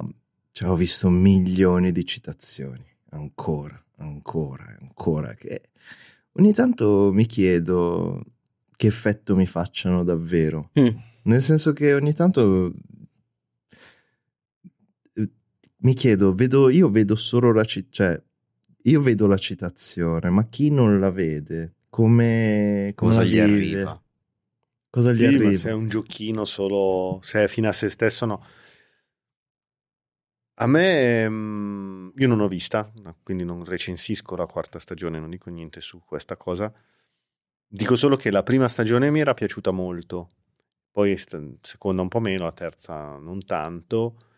Um, secondo me c'è sempre il famoso personale mio discorso del fatto che le seconde, terze, quarte, quinte stagioni sono fondamentalmente dei sequel, se parliamo in ottica cinematografica, filmica. E secondo me nei sequel è vero, alzi il livello di certe cose, ma la curiosità, il fascino, l'ammirazione, la magnificenza e la bellezza di vedere un mondo nuovo la prima volta al primo film la prima stagione di una serie è sempre irreplicabile. E quindi la guarderò perché tutti mi state dicendo che c'è una spinta horror non indifferente, mm. molto carpentariana, mi piace Carpenter, eccetera. Mi dicono tutti che è un po' straniante il fatto che i ragazzini dovrebbero avere 15 anni, ma ne hanno 19, 18, 19, 20 gli attori. Quindi quello si vede un po', però chiedo Beh, a voi. Non mm. neanche troppo, ricordati sempre che comunque siamo una generazione cresciuta con i 35 anni che facevano i liceali in Dawson Creek e dintorni. Eh, quindi. Che bello. Ok. È vero. Qua si vede molto meno di lì. Ecco. Ok, ok. Lei, ad esempio, Millie Bobby Brown è rimasta bimba, Ok. eh, non è... Forse si vede nel persona- nel- in Caleb McLaughlin, l- l- l'attore che interpreta Lucas, eh, l'attore che interpreta Will, è un po', tant- è un po' cresciutello, e i capelli a scodella eh, Non cominciano, funziona. cominciano Sì, a quella, funzionare quella un po' cosa non l'ho poco, capita. Cosa che non gli abbiamo cambiato la Sì, pettinatura. cioè, come dire, no, se gli cambiavo la pettinatura non lo riconosce Sì, più. esatto, eh sì. Ma era- sai, quello secondo me è una sorta di, di volontà di, di- di fumettarli. Cioè, Sì, se sì, ci fai caso, loro sono Sì, uguali sì, sì. dalla prima stagione come... eh, anche Dustin ha sempre il cappellino, ha sempre i riccioli, Però lei è ha sempre la cambiata. camicetta. Lei è l'unica che ha una che si, sorta evol- di si evolve di per esigenze di storia. Eh. Chiaramente. Comunque sì, dai, per me è approvata, sono curioso di vedere i prossimi episodi, anche se sono lunghetti, ma va bene, cioè se son- comunque la serie funziona, va bene anche che siano un po' più lunghi. Non Eh, dirmi che è arrivato però adesso. Che è arrivato cosa? Il momento tanto odiato? Non te lo Esatto. dirò. Ma vi racconterò una fiaba. La fiaba Finisce Ah, così. No, per quello è l'inizio. Ah, è vero, no, hai ragione. Finisce così. Acquavite Man. Una Anzi, favola lieve se ne va. è stato con noi Se ne va. Acquavite Man, anche conosciuto come Pietro Baroni. Ho svelato la tua identità segreta. No! Oh! No, ma il potere. Ma sai che mi è in mente adesso una domanda su Squid Game? No, non posso farla adesso, cazzo, che stavamo dando i saluti. Eh, ma io Sei prima ho pensato a Milena Vukotic, guarda, cioè ho fatto no, cazzo, non ho detto niente sulla Vukotic, ho detto cavolo. Ma i capelli rossi. Eh, questo non si può dire, però. Saluta Acquavite detto Pietro chiederei- Baroni. Potete seguirlo su Instagram at Pietro Baroni. punto niente, at Pietro Baroni. .pietrobaroni.com Ha giocato con noi eh, A Squid Game. a Squid Game eh, Yu Sung Cho. Ciao, sono il giocatore numero 997. allora, io, io ti voglio aggiungere su Instagram. Dove devo andare? Uh, U, YU, quindi Ok, York allora. Udine, Vediamo. Yu underscore, underscore. Eh, radice quadrata aperta, 3B12, no. No, underscore. Oh, vengono tutte belle lamina, donzelle. lamina scritto con la Y, sempre lì. La Y na. che è mh, questo duo che abbiamo creato io e questo mio socio che fa il Ok. direttore della fotografia. Credo che sia questo. Yes. Ok, tra l'altro sei seguito dal caro Francesco Carini, direttore della fotografia amico, che salutiamo. Ehm, E, io ti seguo. Lo You, regista. Bene. Quindi potete un- farlo anche voi. Ho fatto tutta questa cosa qui per farvelo seguire anche voi. Che diamine, eh? Sì, ma intanto l'hai Eh? fatto veramente, vi state anche dando il 5. Eh, sta yeah, succedendo? uh, Cioè, yeah. Ma adesso vado anche... Non abbiamo ancora il video podcast, ragazzi. cioè. Abbiamo Teo Yusufian che, che si vabbè, scrive già- Y-O-U. Attenzione, quindi ho una O. un po' in mezzo, all'inglese. Differenza sua. Soufian con una F sola. E vado anche io a seguire You. Ah, segui anche tu, ma mi seguivi. Ah, Eh, Ah, incredibile. che stronzo, ero io che non seguivo te, che schifo. No, ma Eh, davvero? E, e- e C'era comunque, scritto, c'era scritto segui anche tu. Quindi... e comunque no- Ah, cioè, no, mi sa che ti ho seguito quando sono andato a cercare le cose del tra l'altro, Ah, ok, tra, niente, tra- allora tra l'altro, togliermi tra l'altro, io quando tu al telefono dici a, una- a un inglese come ti chiami, Ah, no, Dio. Cioè, voi avete idea? No, È un no. problema. Hey, it's you speaking. Ah, Oh, santo cielo. my God. What do you mean? No, it's why you. Perché non pensi che ti devo dire adesso ti faccio lo spelling, ti dico why you, why, why me? Ma perché non... Eh, lì, no, no, no. Cazzo, Ma- è vero! Però è stata un'esperienza bellissima perché nessuno Ma perché dici you si e dimenticherà non- il mio nome poi. Dopo quella volta gli dico, guarda, ti mando la mail, hey you, e cominciano a fare tutte le battute. Eh, certo, Ah, sì. E perché non dici Yusung? Perché il tuo Eh, nome completo è Yusung. Perché sono due sì? nomi. No, no, no, il mio nome completo, il mio nome completo è un po' come, ma quasi tutti i nomi coreani, tranne ci sono Sono de- poi dei nomi invece coreani di una sillaba. Quindi Tipo? cognome è una sillaba, tipo Min. Ok. Mm. Quindi questa si chiama Lee di cognome che è I in realtà da noi. Ok. Lee Min, basta. Sarebbe E- Imin. Sì, esatto. Ok, sto imparando il coreano. Comunque, ragazzi, Ragazzi. quando ho fatto la produzione coreana con You, ho avuto il battesimo del mio nome coreano. Io Che sono. Peppe. No, che è uno degli attori più belli, considerati più belli in Corea, si chiama Dong-gon. Dongon. E quindi io sono Dongon. Dong- Wow, Hai perché sei capito. bello. Io Pietro. sono Dong-gon. Due sono le cose, Pietro. O sei bello o ti stavano prendendo per il culo. E su questa nota un saluto da Teo Yusufian, Ciao, ne? un saluto da Pietro Baroni, Ciao. un saluto da Yu Ciao ragazzi. e un saluto da me. Ciao. Così. Ma che brutto finale. È sempre brutto. Così senza finale. Vero, Se sì, è- anche io volevo prendervi brutto, più in è- giro.